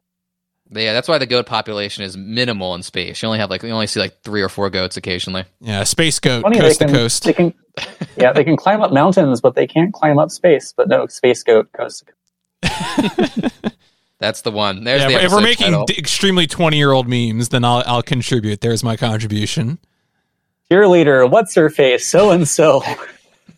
And the ugly one. Sorry, someone someone had to actually say it. I probably missed a name or two. Uh, the Michaelis rules. Am I alone in this? I love this design. I just in my notes it just says I usually have more detailed notes, but this is just yo the Michaelis rules because I think it does. Yeah, I mean, so I'm gonna I'm gonna I'm gonna call it the Michaelis. I'm gonna borrow Michaelis? what I think is the original pronunciation. It, look, you can go either way. There's really I'm not I'm not here to tell you that's correct or anything. I, I think it's Greek know. in origin. I think you're right. Anyway, so since you're oh, since you're the giant robot experts here, I feel like looking at it, I felt like it was a little simpler than some of the earlier robots we've seen. Like something like the Darilbalde has many more moving parts, or something like the Gundam Pharact has all kinds of cool extendable morphing things. But this one, I was sort of struck like it has that giant arm, but even that can only really detach itself. Like it doesn't really float around in the same way. Like, would you would you agree, or like, what do you say that adds to the appeal? or is it something where you feel like it has some deeper secret we haven't seen, or is like that kind of utilitarianism? Is that like the Grassley aesthetic? I think I think for the most part I'm agreeing with takes. It certainly is focused on that that big arm cannon. Like that's definitely kind of where where it all lives and, and is tied together. Uh, the color scheme reminds me a lot of the um, the early color scheme for the original Gundam Lfrith, the one from the prologue, the the sort of muted uh, lilac color. Like a lot of, I think there was a lot of the, the the mobile suit coloring lived in that area in the prologue. And then the other thing I'd say too is that the face visor um, kind of gives me like a little bit of like uh, like uh, Gyan vibes uh, to to pull upon the um, you know the suit that M'Quve uses in the the original sh- show. Does he use it in the movie trilogy or the origin? Okay, so if you haven't Definitely watched, not in the movie trilogy. Okay, it does. It also kind of looks like. I mean, um, Lady Prospera's mask, right? Like the eyes are in a similar pattern, but that's probably just a coincidence. Mm-hmm. It's less insectoid than the Beggar Bow, which it is an iteration of. I don't know how I feel about that just yet. It is very efficient. I like Adam. You refer to it as very utilitarian because I feel like each of the three uh, mobile suits that are, or I guess Gundam too, that are paired with uh, the three major boys. I feel like they represent something about their personality. Um, Guel's mech is very like bulky, um, very muscular, very brawny. Like uh, Guel's never going to be the brains of the operation. We talked about with the Pharact, it stays at a distance from everyone else, just like Elan did, and snipes from afar. This mech, the Michaelis, I feel like I think it's harder to pin down. It is very I feel like um, Shadiq is very put together. He's very fashionable. I think that applies to this design. It's very efficient, but it is also very like there's something very chilling about it. Because I could feel like like I, I feel like it's can play a mean game of laser tag if you catch my drift. Like I feel like he's just shooting suckers like nonstop um, with its like arm cannons. I feel like it, it's it's like a killing machine, and um, yeah. that might also reflect something about Grassley too. I do like that idea of utilitarianism because I feel like this thing gets the job done. I guess he also the fact he works with a group too. Like with the other two, they really do just have to carry the entire fight on their own. And I guess to some degree, like probably Shaddiq's robot is like the most powerful one in this scenario. But it does kind of feel like he's orchestrating this like it's about it's a six versus one in his mind, I think, rather than a one versus one fight.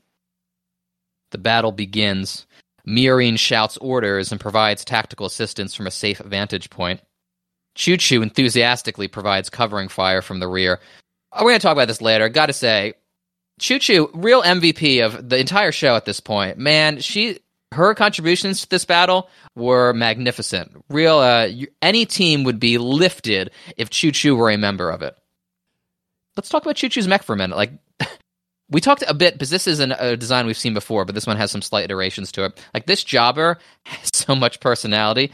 It's her own. I had to look it up, and it's it's called a demi trainer, and it's equipped with a long distance beam rifle. A lot of people online, shoutouts to Russell, who have compared it to the Scope Dog from Votoms, which I think is an apt comparison. I haven't seen Votoms myself, but I am aware of the design. I, I feel like both designs are very understated but are very endearing. They have a lot of personality to them. I think the designers are also having fun subverting audience expectations after Chuchu's punch, because you might think she's piloting, she'd be piloting something bulkier with maybe close quarters combat in mind, something like the Dilanza, for example, a Guel's mech. Um, but even so, don't let that fool you, because like I mentioned, Chuchu puts up a tenacious fight in this thing. Yeah, I think Chuchu as well also necessarily is going to pull in sort of very utilitarian looks in terms of like labor. Like the the earth and tones kind of give you a sense of like this could have been this could be like a mining robot or something like that. Yep. So I feel like that's definitely a lot of where she draws from. Yeah, I think that's definitely right. I agree that I mean I'm I've seen I think half of Votoms. There's definitely like a bunch of scope dog energy to this, even though it's just like a slightly adjusted version of the regular training robot, I guess. I mean, it does make sense for something like Chuchu. Like you said, there's a mining thing there's a fact that because she comes from like a more rough and tumble environment, that her special robot's like a slightly more customized version of the regular training robot. And also her sort of fighting on the same ground as all of her peers. Like she isn't the kind of person who go for the big special machine. She customizes it a little bit, but even so, she's still her point is like, oh, I'll start with like the basic materials and use them to get the job done because she's like well trained enough in this stuff that she can do that. She doesn't just have to rely on these really flashy devices. And lastly, we get uh, the Teen Girl Squad. They they each have uh, what's referred to as a beggar pentis, P E N T E S. I'll go with.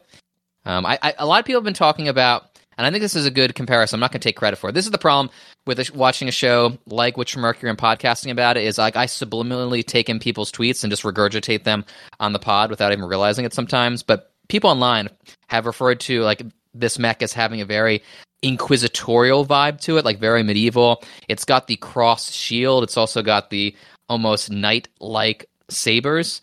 Um, so paired with the shield, it makes it look like a knight. It's very intimidating. It's got the it's got a nice dark color scheme, dark purple and red with a touch of like black in the middle. It's it's a cool design. I, I like it. it. It is very intimidating. It's it's very unique. Perhaps one of the most unique mechs we've seen yet, at least in my opinion. Yeah, I mean this one very much descends from the one that the Ace uh, the Ace Cathedra pilot used in the prologue, right? That was called the Beggar Bow, and this is the Beggar Pentis. And so, you know, and it has the antidote, it has the anti Gundam technology. It's got the claw feet. We see one of the claw feet rip off uh, one of the, I think it's Martin's head. Rest in peace, Martin.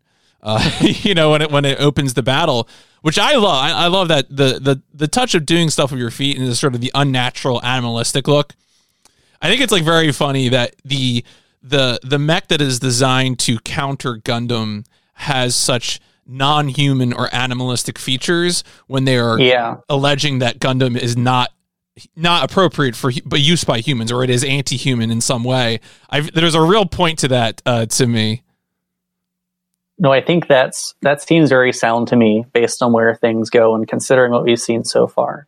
And also, you know, that I it's fun that the giant robot takedowns in this show continue to be so extremely violent even though like we haven't seen anyone get killed yet or anyone really be injured too badly, just the fact that they're just oh, let's tear off their arm, let's stab one right through the head, right? It's pretty incredible how nasty it gets. Yeah, it, it, it really is incredible that we haven't had some sort of accident yet. You know, I mean, I think we got very close to Elan 4 getting uh, getting roasted, but I guess it, you know it, it didn't happen. Uh, but we know that we know that mechs kill. We we all watched the prologue episode. Uh, we know that Chuchu kills because we've never seen that girl she punched again. So I'm sure things are going to get bloody and quick because the violence is there. It's we know it. We see it every episode. Yeah. Sorry, I was thinking about what happened to that girl. She's dead. We're never seeing her again. R.I.P. Rest in pieces. I guess this fight rules. I mean, It's not it's not worth it in podcast form to go beat by beat, but if you haven't seen it for whatever reason and you're listening to this podcast, make sure you do because it is a magnificent display of hand drawn animation. Um, it's the best yet by far. I kind of snoozed a bit on some of the earlier fights, but I was at the edge of my seat. I would have loved to see this, like watch this fight with a group of people on the couch or even like in a movie theater, because people would be hooting and hollering with some of these kills. The attention to scale is interesting. Like I wish I had talked about this more in the piece that I wrote, but it felt like the way it tracks each, I mean, it has this big kind of ruined environment that they're fighting in, mm-hmm. and the way it tracks each individually while they're all flying around. They're shooting each other through the buildings, or like going up and down the buildings. It just feels like they put a lot of thought into how that would all be choreographed and how they interact with each other. It's not just like, oh, here are people punching each other in a three dimensional space. It really does feel like they're using the environment to fight each other in a way that's pretty cool. I heard it on Twitter from one of my mutuals, and if you're listening to this mutual, I apologize, I forget who you are, but they compared it to a colony drop, and they mentioned on Twitter that they can't get that image out of their head, and now I can't either. Um, perhaps that suggests there has been a colony drop in this timeline, which would make sense just considering how devastated Earth allegedly is. And we haven't really seen much of Earth firsthand, but people were, you know, all these characters in House Earth are orphans, and we've heard just how like destroyed the infrastructure is on Earth. In the, initial, in the initial stages of the battle, House Grassley makes quick work of their opponents, dispatching four suits with ease. Guel watches the live stream from his campsite when he gets a call from his father, who has made arrangements for his withdrawal from Asticassia. I feel like we already kind of said this when talking about you know the the imagery and shot composition in the in the previous Guel scene. But I'm I'm glad that we're we're here. I'm glad that we're here at this point where it feels like Guel is going to make a choice because I feel like this lays the groundwork for him to show up somewhere unexpectedly to do the classic anime bit of you know I have you on the ropes, but then suddenly you're saved by Guel, and I, I I'm I'm thrilled and I can't wait. Yeah, can I do I a was- heat a temperature oh, sorry, check real quick? Guel best boy, PMC best boy. Uh, oh, that's a hard. Qu- I, I yeah, I think so. That, that's a begrudging yes. Adam best boy, and you feel He's free to done answer too many the bad contrary. things in the past. I feel like after he was so mean to Miorine for so long, it's going to take him doing something really radical for me to come back around to him. I mean, I will say after this, at this scene in the episode, I was really wondering if he was going to come back at the last moment and be sort of the thing that saves Suletta. I mean, I'm glad that didn't happen because it sets this up for an even more dramatic moment later on. But it is, it it adds such insult to injury, right? That he gives an explanation like, "Oh no, my dad's told me to stay put. I can't defy his orders." And then his dad just calls him up and says, "Hey, Guel, just so you know, I think you're the stupidest little kid in the whole world, and I don't trust you at all. And you just better do what I say." It's like he keeps hoping, like, "Oh, maybe he'll reward my diligence," but every time he just disappointed and never pays out for him. Um, you know, he's certainly based on his actions in the beginning, really do you kind of have to do this kind of assassination to him, I guess, to make him remotely likable. And I guess it does speak to the way the writing does work in this show that they just do torture him so extensively after he loses in the first couple episodes. Like they really put him through the ringer to bring you around on him. I think otherwise it would have made no sense at all. And even maybe depending on how things turn out, it might not make any sense. But I think that they've really sort of destroyed his life in the past several episodes goes some distance to helping you at least understand the pain he might be feeling, even if you think, oh, he is still kind of a scumbag. Um, I mean, I do feel somewhat sympathetic to him at this point, just because of everything that's happened to him, and also because we see, is it like his brother or his cousin in this episode who's sort of Brother. taken point his brother on the duels? He feels like he just lacks any of Guel's sense of honor, really, based on the way he behaves to the point where even the other characters who are more ingrained in the system notice it. So many, so many screen caps of Harrow looking on disapprovingly at at Lauda. It's true, and they're they're right to do so. Like he's not being very sporting. Yeah, I think I'm warmest on Guel. Elan Four is morally, un- like unobjectively, the better person. Um, but I feel like I think at least, but I feel a little less. I know his archetype doesn't really engender, engender the same amount of sympathy or enthusiasm for me than Guel does because Yeah. I think Guel's And gonna he's and he's dead. So it's Right. like, what are you supposed to do? well, who, Obliterated. yeah, both that Coochie show. Like who the fuck knows? Yeah, I mean, it it could do something with him later. I I wouldn't be surprised. Like you introduce someone like that, and you do something like that to him in like such a nasty way. Like, of course, they're going to do something like, guess what? Plot twist. I don't really know. But Yeah, I mean, it wouldn't be the first time for a Gundam show or a, or a mecha anything to, I don't know, put someone's brain in a mech. It's happened tons of times. put his brain in Chuchu's gun and they become buddy cops or best friends or something. I don't know. When I posed the question, I wasn't actually thinking of Elan, like the prototypical Elan, Elan 1, Master Elan. I was, I'm still thinking in my mind when I reference the three of them, I still think of Elan 4. I mean, we don't even talk about Elan number one. Yeah. Um, he's just not worth bringing up. He's a piece of crap. Who cares about him? He can go die in a fire. For now, until they do like a multi-episode redemption arc for him where they have him like run over multiple times, Chuchu steps on him, he falls into a giant fire pit, all of his friends are taken away. Maybe at that point I'll be like, okay, I see what you're doing, Okouchi. Fine, you've said so. I'll like come around on him. Turns But out he- he's actually fun- funneling, so far. turns out he's actually funneling weapons to the revolutionary movement on Earth. He's, he's a friend to the Earthians. I mean, if he does, you can say you called it now. He was secretly there behind the scenes. I mean, who, who really knows? Yeah, talk about an upset. Also, speaking of upsets, Suletta and Chuchu, the two remaining members of Earth House, put up a dogged fight against their opponents. Unfortunately, Chuchu is knocked out after a, like a, a hard fought fight, leaving only Suletta. Shaddiq gives Suletta a final chance to back out. Suletta refuses and metaphorically stands by and with Miorine. The final stage of the battle begins. The Grassley girls surround Suletta and disable the aerial's bits using an anti-gun format protection. That, I'm just reading the subtitles here. The antidote's what they refer to in the episode. Now on her own, Suletta struggles. I bumped on a bit of dialogue um, that I thought was interesting, maybe a little foreboding. It's probably a big nothing burger, though. Um, that Suletta commits to seeing this duel through on her own, not for the sake of Miorine, but Miorine's company. She says, I'll quote the script here, or the translation of the script. Quote, but this time, I want to give it a try.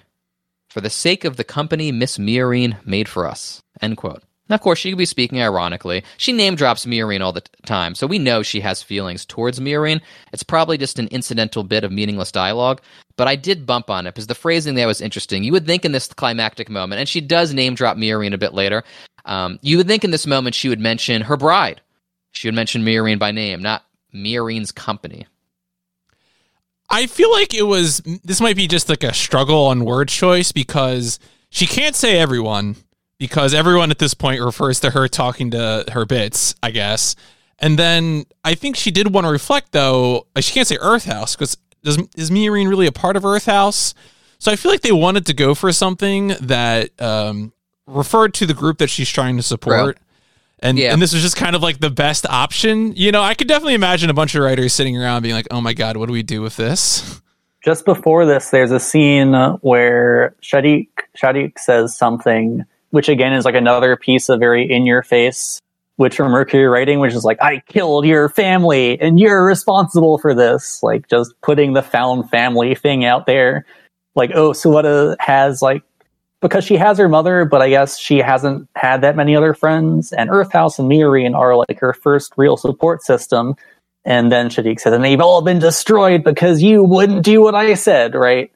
So I, I feel like the company thing does kind of tie into that. That for Suletta, she's someone who, I mean, besides her friendship and relationship with Miorine, it is like everyone in this little group who stands up for her, who she sees as important and who she feels this greater responsibility toward. I mean, in the same way, I guess it is important that Suletta is someone whose first impulse is to make these connections.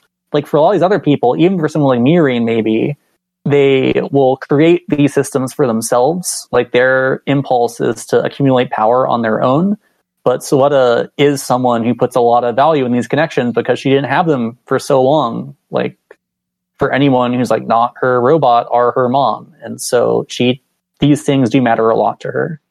I'm, I mean, I don't know how this is going to pay off later. Like, I'm guessing that for maximum trauma, they're going to do something even worse that might separate her from her group or do all kinds of other bonkers things.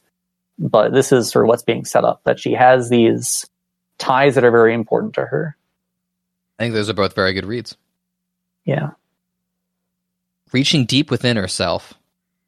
I actually had trouble with these notes here. It's like, what the fuck's going on here? So I wrote, reaching deep into herself, tapping into something primordial, she reestablishes her connection with the Aerial. Reinvigorated, she proceeds to lay the proverbial smackdown on her grassly opponents.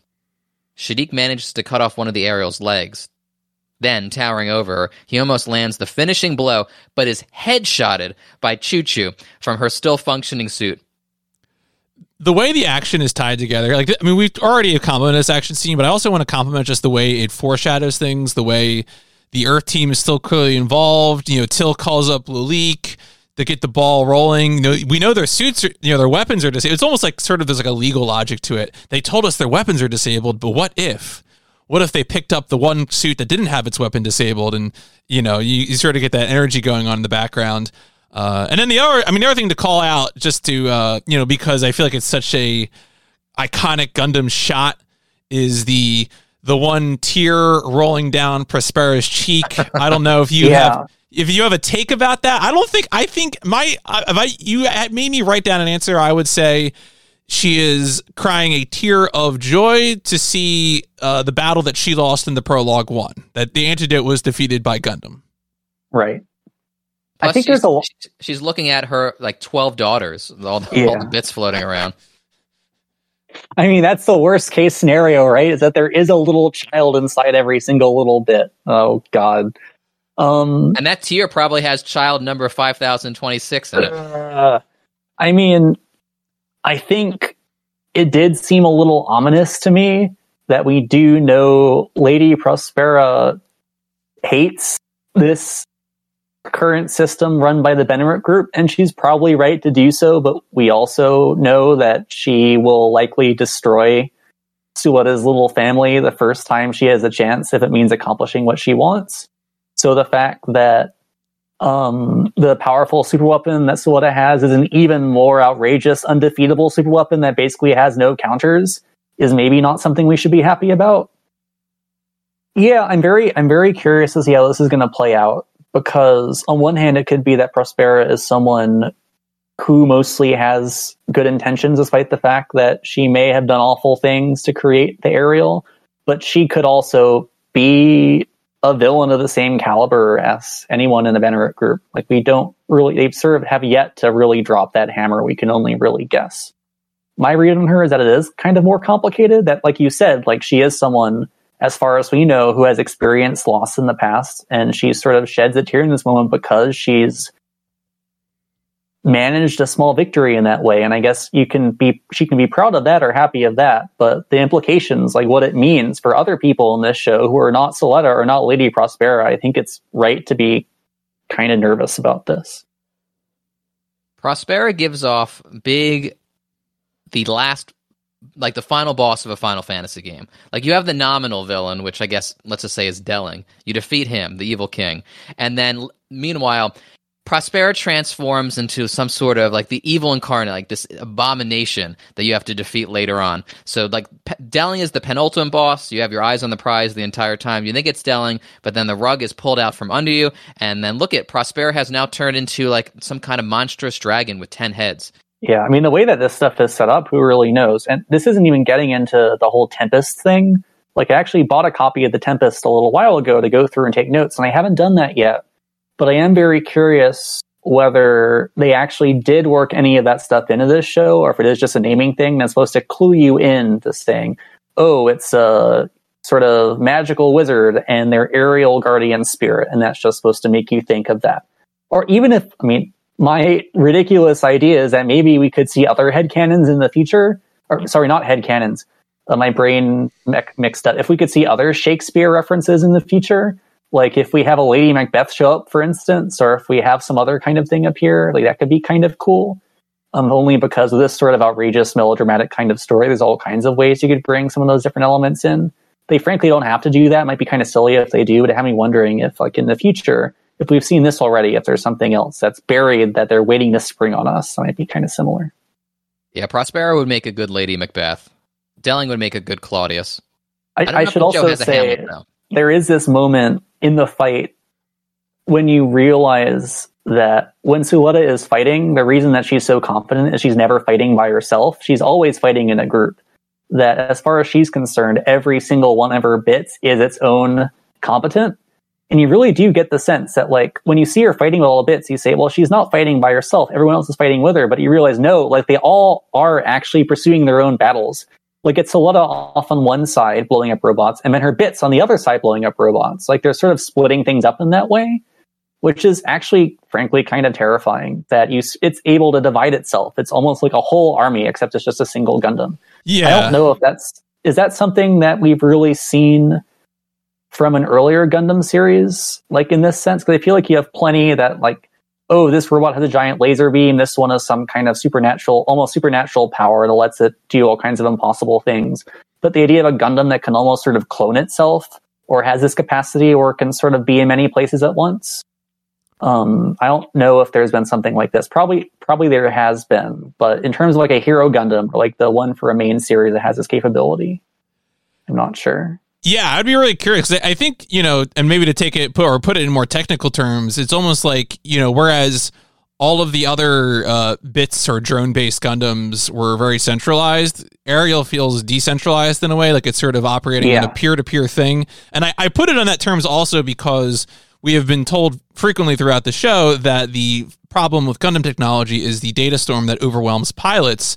And if the bits are instead talking to each other and not overwhelming the pilot, that would be, you know, the solution to the problem. But of course, you chewed up how many children in the process. Yeah, like we don't know what, how much, like, I guess we also don't know, like, exactly how this thing was made, but you can guess that it took a lot of, there, there's something that stops them from making more, Yeah. or where, like, you ask, what, if this is a proof of concept, what would they have to do to make more of them?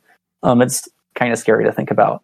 But another thing I will say, going back to the use of space, the shot where Chuchu's laser bullet or blast just comes from way outside of the battlefield, and there's like the zoom out or the zoom in, I guess, where you see it fly over and blow um, Shaddiq's robot's little headplate off. I thought was really cool. That that sort of considered that there's a tracking shot that like follows a laser beam as it does that. It sort of goes to show how they conceptualize the fight and how they thought how all this stuff is sort of set up and how it moves, and that it then jumps over to sort of you first kind of see um, the butt of Chuchu, like the front of Chuchu's gun in focus, and then it zooms in and you see Chuchu's face. Like that, the way that was handled was very good, I think, for the most part. That's an excellent point, Adam. I'm about to derail the episode. I'm about to make another meme. Has anyone done the NFL Day like uh, football music for the headshot from, from Chuchu? You know the one I'm talking Yeah, about. yeah, That's- I know. It's, kind of- I mean, I feel like it's almost inevitable. Did, did someone did someone already do that with um with the Mercury thing? Because someone did that very recently. I thought maybe it was a different Play show. of the game, right? Yeah, I the, never the, the NFL Overwatch. films. Ba-da-bum, ba-da-bum, ba-ba, ba-ba. Last time I saw it on my timeline is when Austin did it when Obi Wan eats it in Episode Three. he's he's riding that whatever the fuck, and the cannon hits the side of the mountain. God, Very good. Never never gets old. That insertion, uh, that music insertion into almost anything. yeah. Adorably, after winning the duel, Suletta gets out of the cockpit and does a little song and dance celebrating the aerial. I'll pause here. Gentlemen, you want to chime in? Well, I, I need to point out. Okay, normally I wouldn't hose like you like this over the notes, but I have to point out that you wrote uh, you spelled Fortnite F O R T N I G H T, which just seems appropriate for this podcast. Yeah, it's, it's definitely very appropriate. Gundam, it can fly, it can dance, Aerial. Well, I, I am a little bummed out the way that it's spelled out in English.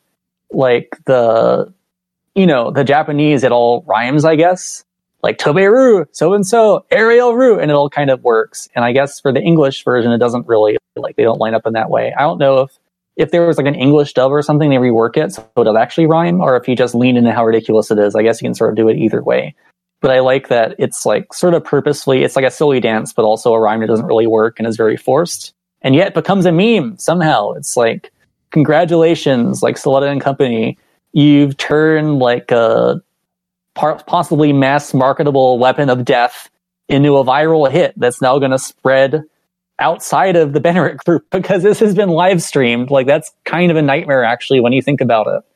Like if we're talking about Gundam as an idea, like this is they even if they said, well, we want to repurpose Gundam to use it as medical technology. We don't want it to be a weapon of war. This would feel like it would actually push the message like, hey, guess what? This machine just destroyed everything else around it. Isn't it so cool? Invest in Gundam today. It feels like despite their best efforts, this is what they're going to be known for, like surgically dismantling several powerful robots where everyone could see. Yeah, as much as it's, it's a success for the company, it definitely runs counter to the mission statement in the in the episode eight, their choice. I was trying to think of other times when a battle has been live streaming Gundam, because I feel like you could draw some interesting connections. This happens in First Gundam, which is what I was thinking of, outside of Side Six, when we see Char and Lalah watching the battle um, around, going on around the space colony.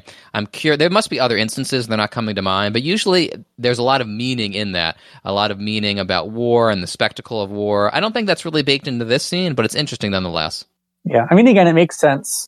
I mean, again, I can't speak to other people in the project, but it feels like technology is something that Okouchi, the writer, has been interested in the past.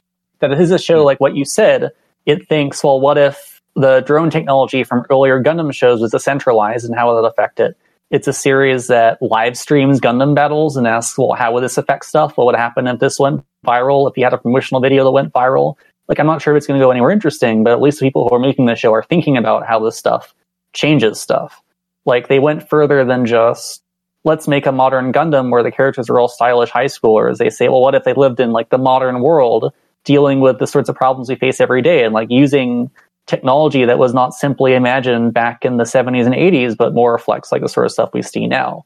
Like, if anything, I mean, even today, when you look at like police forces making it legal to murder, protest, murder people of robots and that kind of stuff, or like designing robot dogs, I mean, you think of how that might play out in the Gundam world like we sort of seen that in earlier episodes. We're sort of using these giant machines to get rid of protesters on Earth. But there's all kinds of ways that this tech can be abused, I think, to oppress or hurt people. If anything, I feel like drones are probably an even more effective way of like monitoring people, killing people on the streets. Like this stuff is so dangerous. So we'll have to see how it plays out or whether it gets considered for the future, I suppose. Yeah, that's something that Gundam Wing introduces. Well, not introduces, but I guess introduces introduces as a plot beat this idea mm. of drone warfare, but absolutely does nothing with it. And I will say, even nine episodes in, I feel like there's more thematic meat on the bones of Witch from Mercury than Gundam Wing. I think I could say that unequivocally. So I'm very curious. I hope they they take this in interesting directions and have something to say about drone warfare and technology and how they're all interconnected in some really pernicious ways. And even if it does completely like fall to pieces, I feel like even that might be interesting and what it says about where the people making it are coming from. Mm-hmm. Like if they go, if they go all the way up to, well, what does this mean? And then step back and go, haha, just kidding. Like I think that does still tell you something about what the project is doing or what the people who made it thought about it. Or even about just the larger anime industry as a whole, like what its priorities are, like what kinds of shows get greenlit as originals and that kind of thing. Um, so it'd be nice if it works out, but if it doesn't, I feel like there's still plenty of cool stuff to extract from it like nothing good that makes you happy about anything. But if anything, I feel like the failures of this team are never failures that are boring to watch.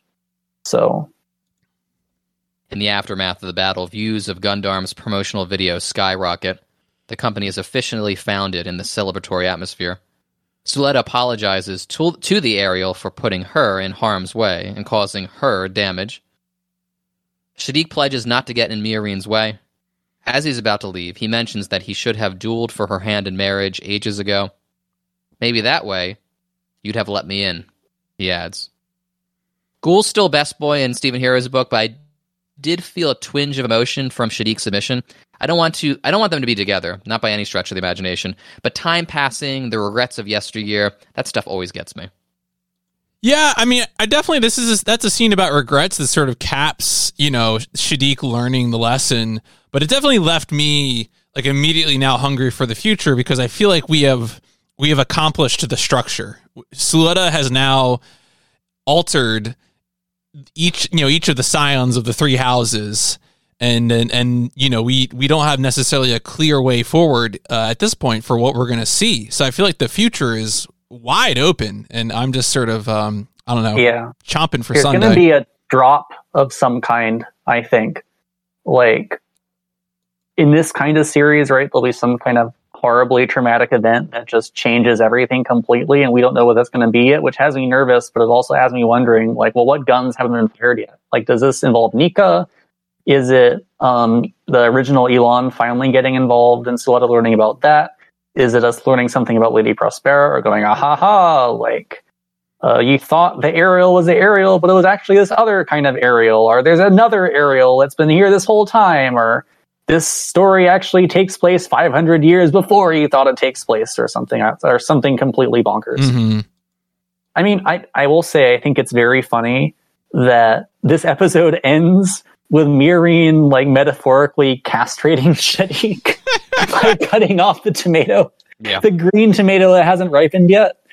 Um, that was pretty amusing, but also just this idea that Miorine's moving forward that she takes a moment to consider and she says, well, I could do that, but actually, no, let's do this instead. So I guess it is important for her that she's seemingly, I mean, I don't know if it will stick. It could very well be this story ends with, I don't know, like Miorine together with Shaddiq and Suletta together with Elan's ghost or something. That's Elan rather than Elon, where we don't talk about Elon here. Which would be, I mean, you know, I think the best way, at least to me, to end this show would be with Suletta being married to every single other person in this school. That seems to me like the only real honest way to go about it, but I, I don't know if we'll get that because this is Gundam and it's a like massive media property that usually doesn't take risks like this. So we'll, we'll have to see. That's that sounds like a really strange version of instrumentality, like the end of Eva, except instead of being a bunch of rays, it's just a bunch of Sulettas. Um, I mean, that would be sad, but if the it was like time Suletta in like this giant uh, clubhouse that includes everyone, and it's Suletta like living out all of her ridiculous high school fantasies, where she's like, "Today we're doing a cultural festival" or something. I don't know. I mean, she hasn't had a chance to do those things. I I do kind of wonder maybe that'll be it. Like we'll see some kind of school cl- cliche like that. Like you've already had a dance, so it probably can't be that. But I don't know what other like cliches of Japanese high schools we haven't gotten to. Do they have yet a beach wrap at things. Asticassia? Oh, I there hope could not. be there could be a test of courage or something. Mm, There could be uh I don't know, help me out here. What, else- what else? is Asticassia? Hot Springs. It- yeah.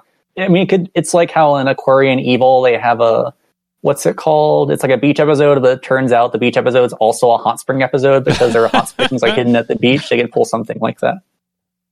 You got hot springs in my beach episode. I feel like that's a meme. All right, but I am done making memes for the time. Oh, last one. I feel like Fire Emblem Three Houses changing the cover art with the three major characters of which Mercury is low hanging fruit. I'd, I'd be surprised if people haven't done that yet. That feels like I did- something I did- pretty I did a cursory Google search a minute ago, and nothing came up. So I would Oh, love to that's be a proven bummer. wrong. Maybe when the show, if the show does do a time Yeah. skip, which it might not, but if it does, then maybe we'll see that.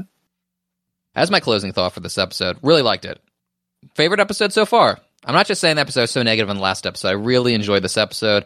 A lot of good character beats. Also, the action whips. No mecha fight in the show has been as good as it is in episode 9. I love to see mechs coordinate with one another. Loved all the new designs, and the character work is really good. Also, Witch for Mercury is really good with visual signifiers, like the last bit Adam talked about with the tomato.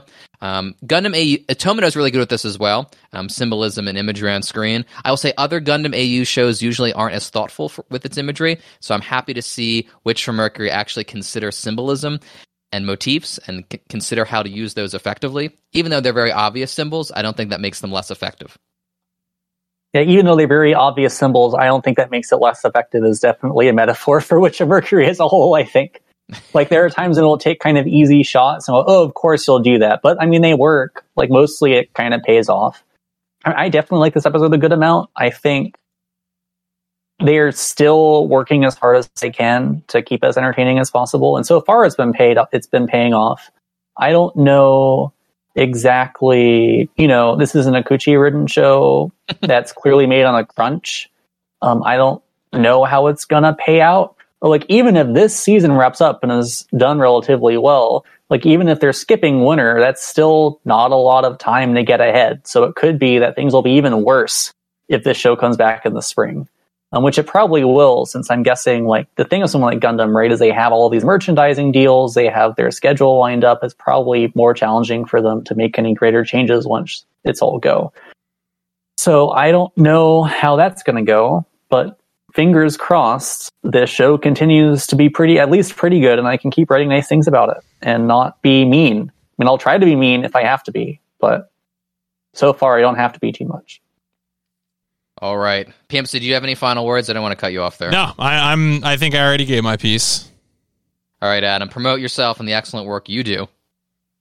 Oh yeah. Um. How? Okay. So you can find me on Twitter at w e n d e g o Indigo. So long as Twitter is functioning and hasn't turned into a hell pit. I'm kind of surprised. I feel like a couple of weeks ago, everyone was saying, "Oh, Twitter is dead. It's gone." And I think the dream of Twitter is dead. Whatever that dream was. Like I think that dream was a nightmare.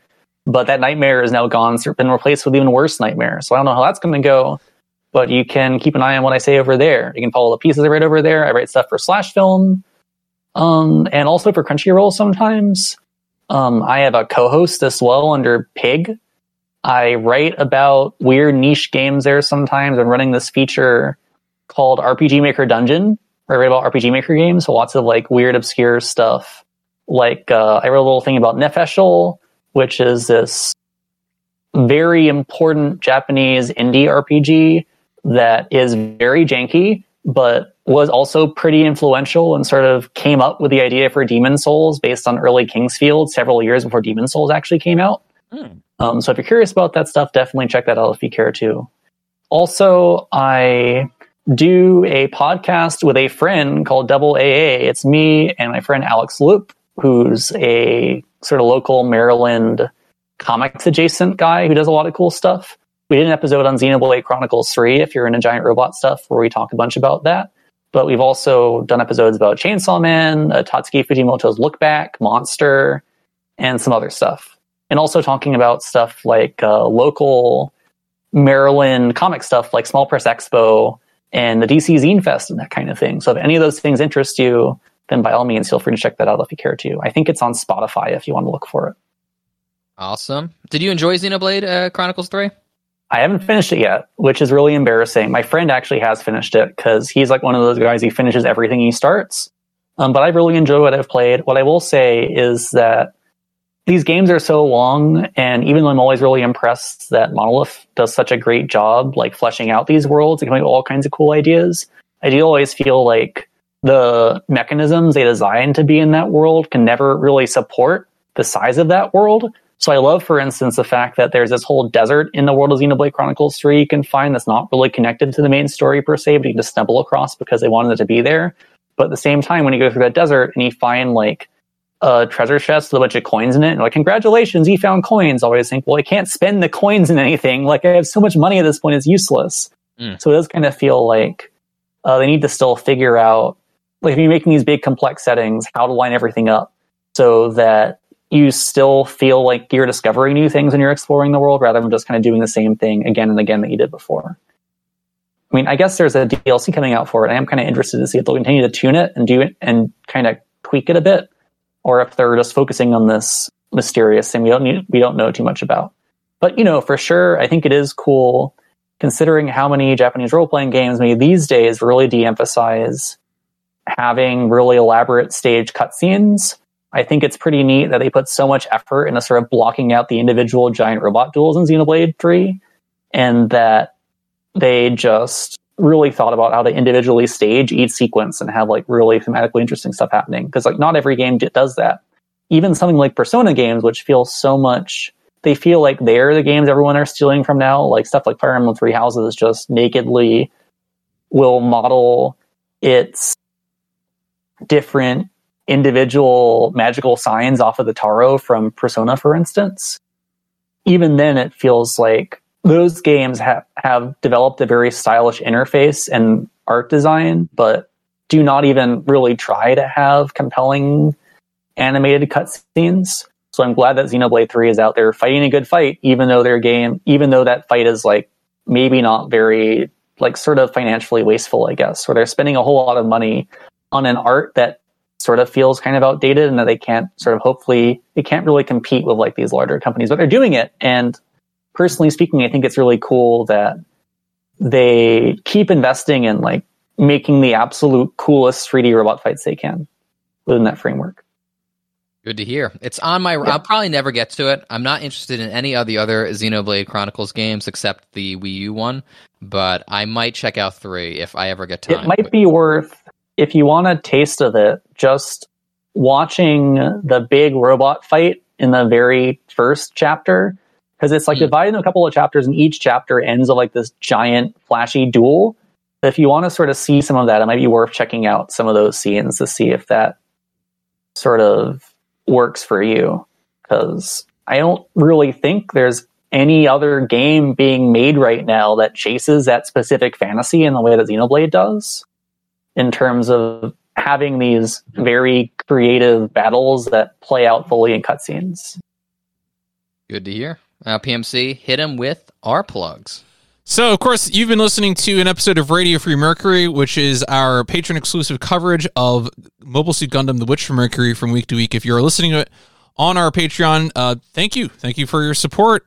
I want to remind you, of course, that you know you there's these there is the patron exclusive Discord available through our Patreon, uh, as well as the simulator episodes where we give mecha anime or mecha video games the same treatment that we give mecha anime. We just recently put out our first episode on Front Mission, the uh, production history of the first Front Mission game and the first uh, remakes we've been playing. Stephen and I have both been playing uh, Front Mission first remake recently, and uh, you know enjoying it. And we'll be coming up with another episode in the simulator series on that soon. Of course, if you want to support us in other ways besides going to patreon.com slash giant robot FM, you can also write nice things about our main feed and give us some reviews over on iTunes and Spotify. Be very much appreciated. I want to give credit to DuarfS for the graphics we use and credit to fretzl, hashtag ban fretzl, for the music we use. And as my final note, imagine if you would, if if Chuchu, it was the year 2003 and Chuchu was playing Halo, she'd be dominating the LAN parties. No, you're right. It's true. She'd do such a good job. I, I do have one more thing I want to say, if that's okay. That was a great note to end on. I just wanted to say, and feel free to rearrange this in the episode as you like, I guess. Yeah. Um, when you look at this current state of anime journalism right now, there's a lot of people who are doing really good work, but compared to some other publications, it is relatively thin. Like you don't have that many places that are doing this kind of work. You have Anime News Network. You have, I guess, Crunchyroll News does some stuff. You have Anime Herald, which is out there. You have Anime Feminist. You have a couple of these websites, but it feels like a lot of the people who are doing the work are pretty grassroots. And I feel like for this medium to have any kind of viability, you need people on the ground who are like covering this stuff. So, I mean, if you're listening to this, if you're a Patreon supporter, I guess you already know this and that's why you're subscribed to this. But I think one of the best ways to ensure this continues to grow and that you have people who can like write stuff about this or talk about this is to do the work to support people in their community. You look out there, you see people who want to talk about this stuff, who want to explore this stuff in a more critical, down to earth way than you typically see from some of those websites. You might feel as if they have to abide by these rules of what's profitable or what sells. Um, you really should be reaching out to people like this podcast, right? Like doing what you can to give these people support so they can continue to cover this stuff. Cause like, do you necessarily like, you know, people all do their best. People those websites do the best they can. But do you necessarily know that they'll have people like the expertise of these people here? I don't know. Like this group, like they're they're used to talking about this stuff. Like not every place can go out of its way to hire like a mecha expert. Like they're lucky to just have someone who knows what anime is. Like to oh, here's someone who watched Cow- Cowboy Bebop. Like that's fine. But how about like oh, this person can distinguish like individual seasons of Gundam AU. Like not everyone can do that. So definitely when you can, if you're able, taking the time to extend that hand of support to groups like this, I think is really important. So thanks a lot to people listening to this for taking the time to do that and for sort of allowing this to continue to exist and not simply die out. Because if it does die out and we're just stuck with like this tiny handful of sites putting in the bare minimum of resources to support themselves, I mean, that's kind of a scary reality. And it's one we almost live in. Um, so please, like, I know what it's like. Like, I don't have a lot to support myself either, but just we all need to do do what we can, I guess, to make sure this stuff survives. So that's all.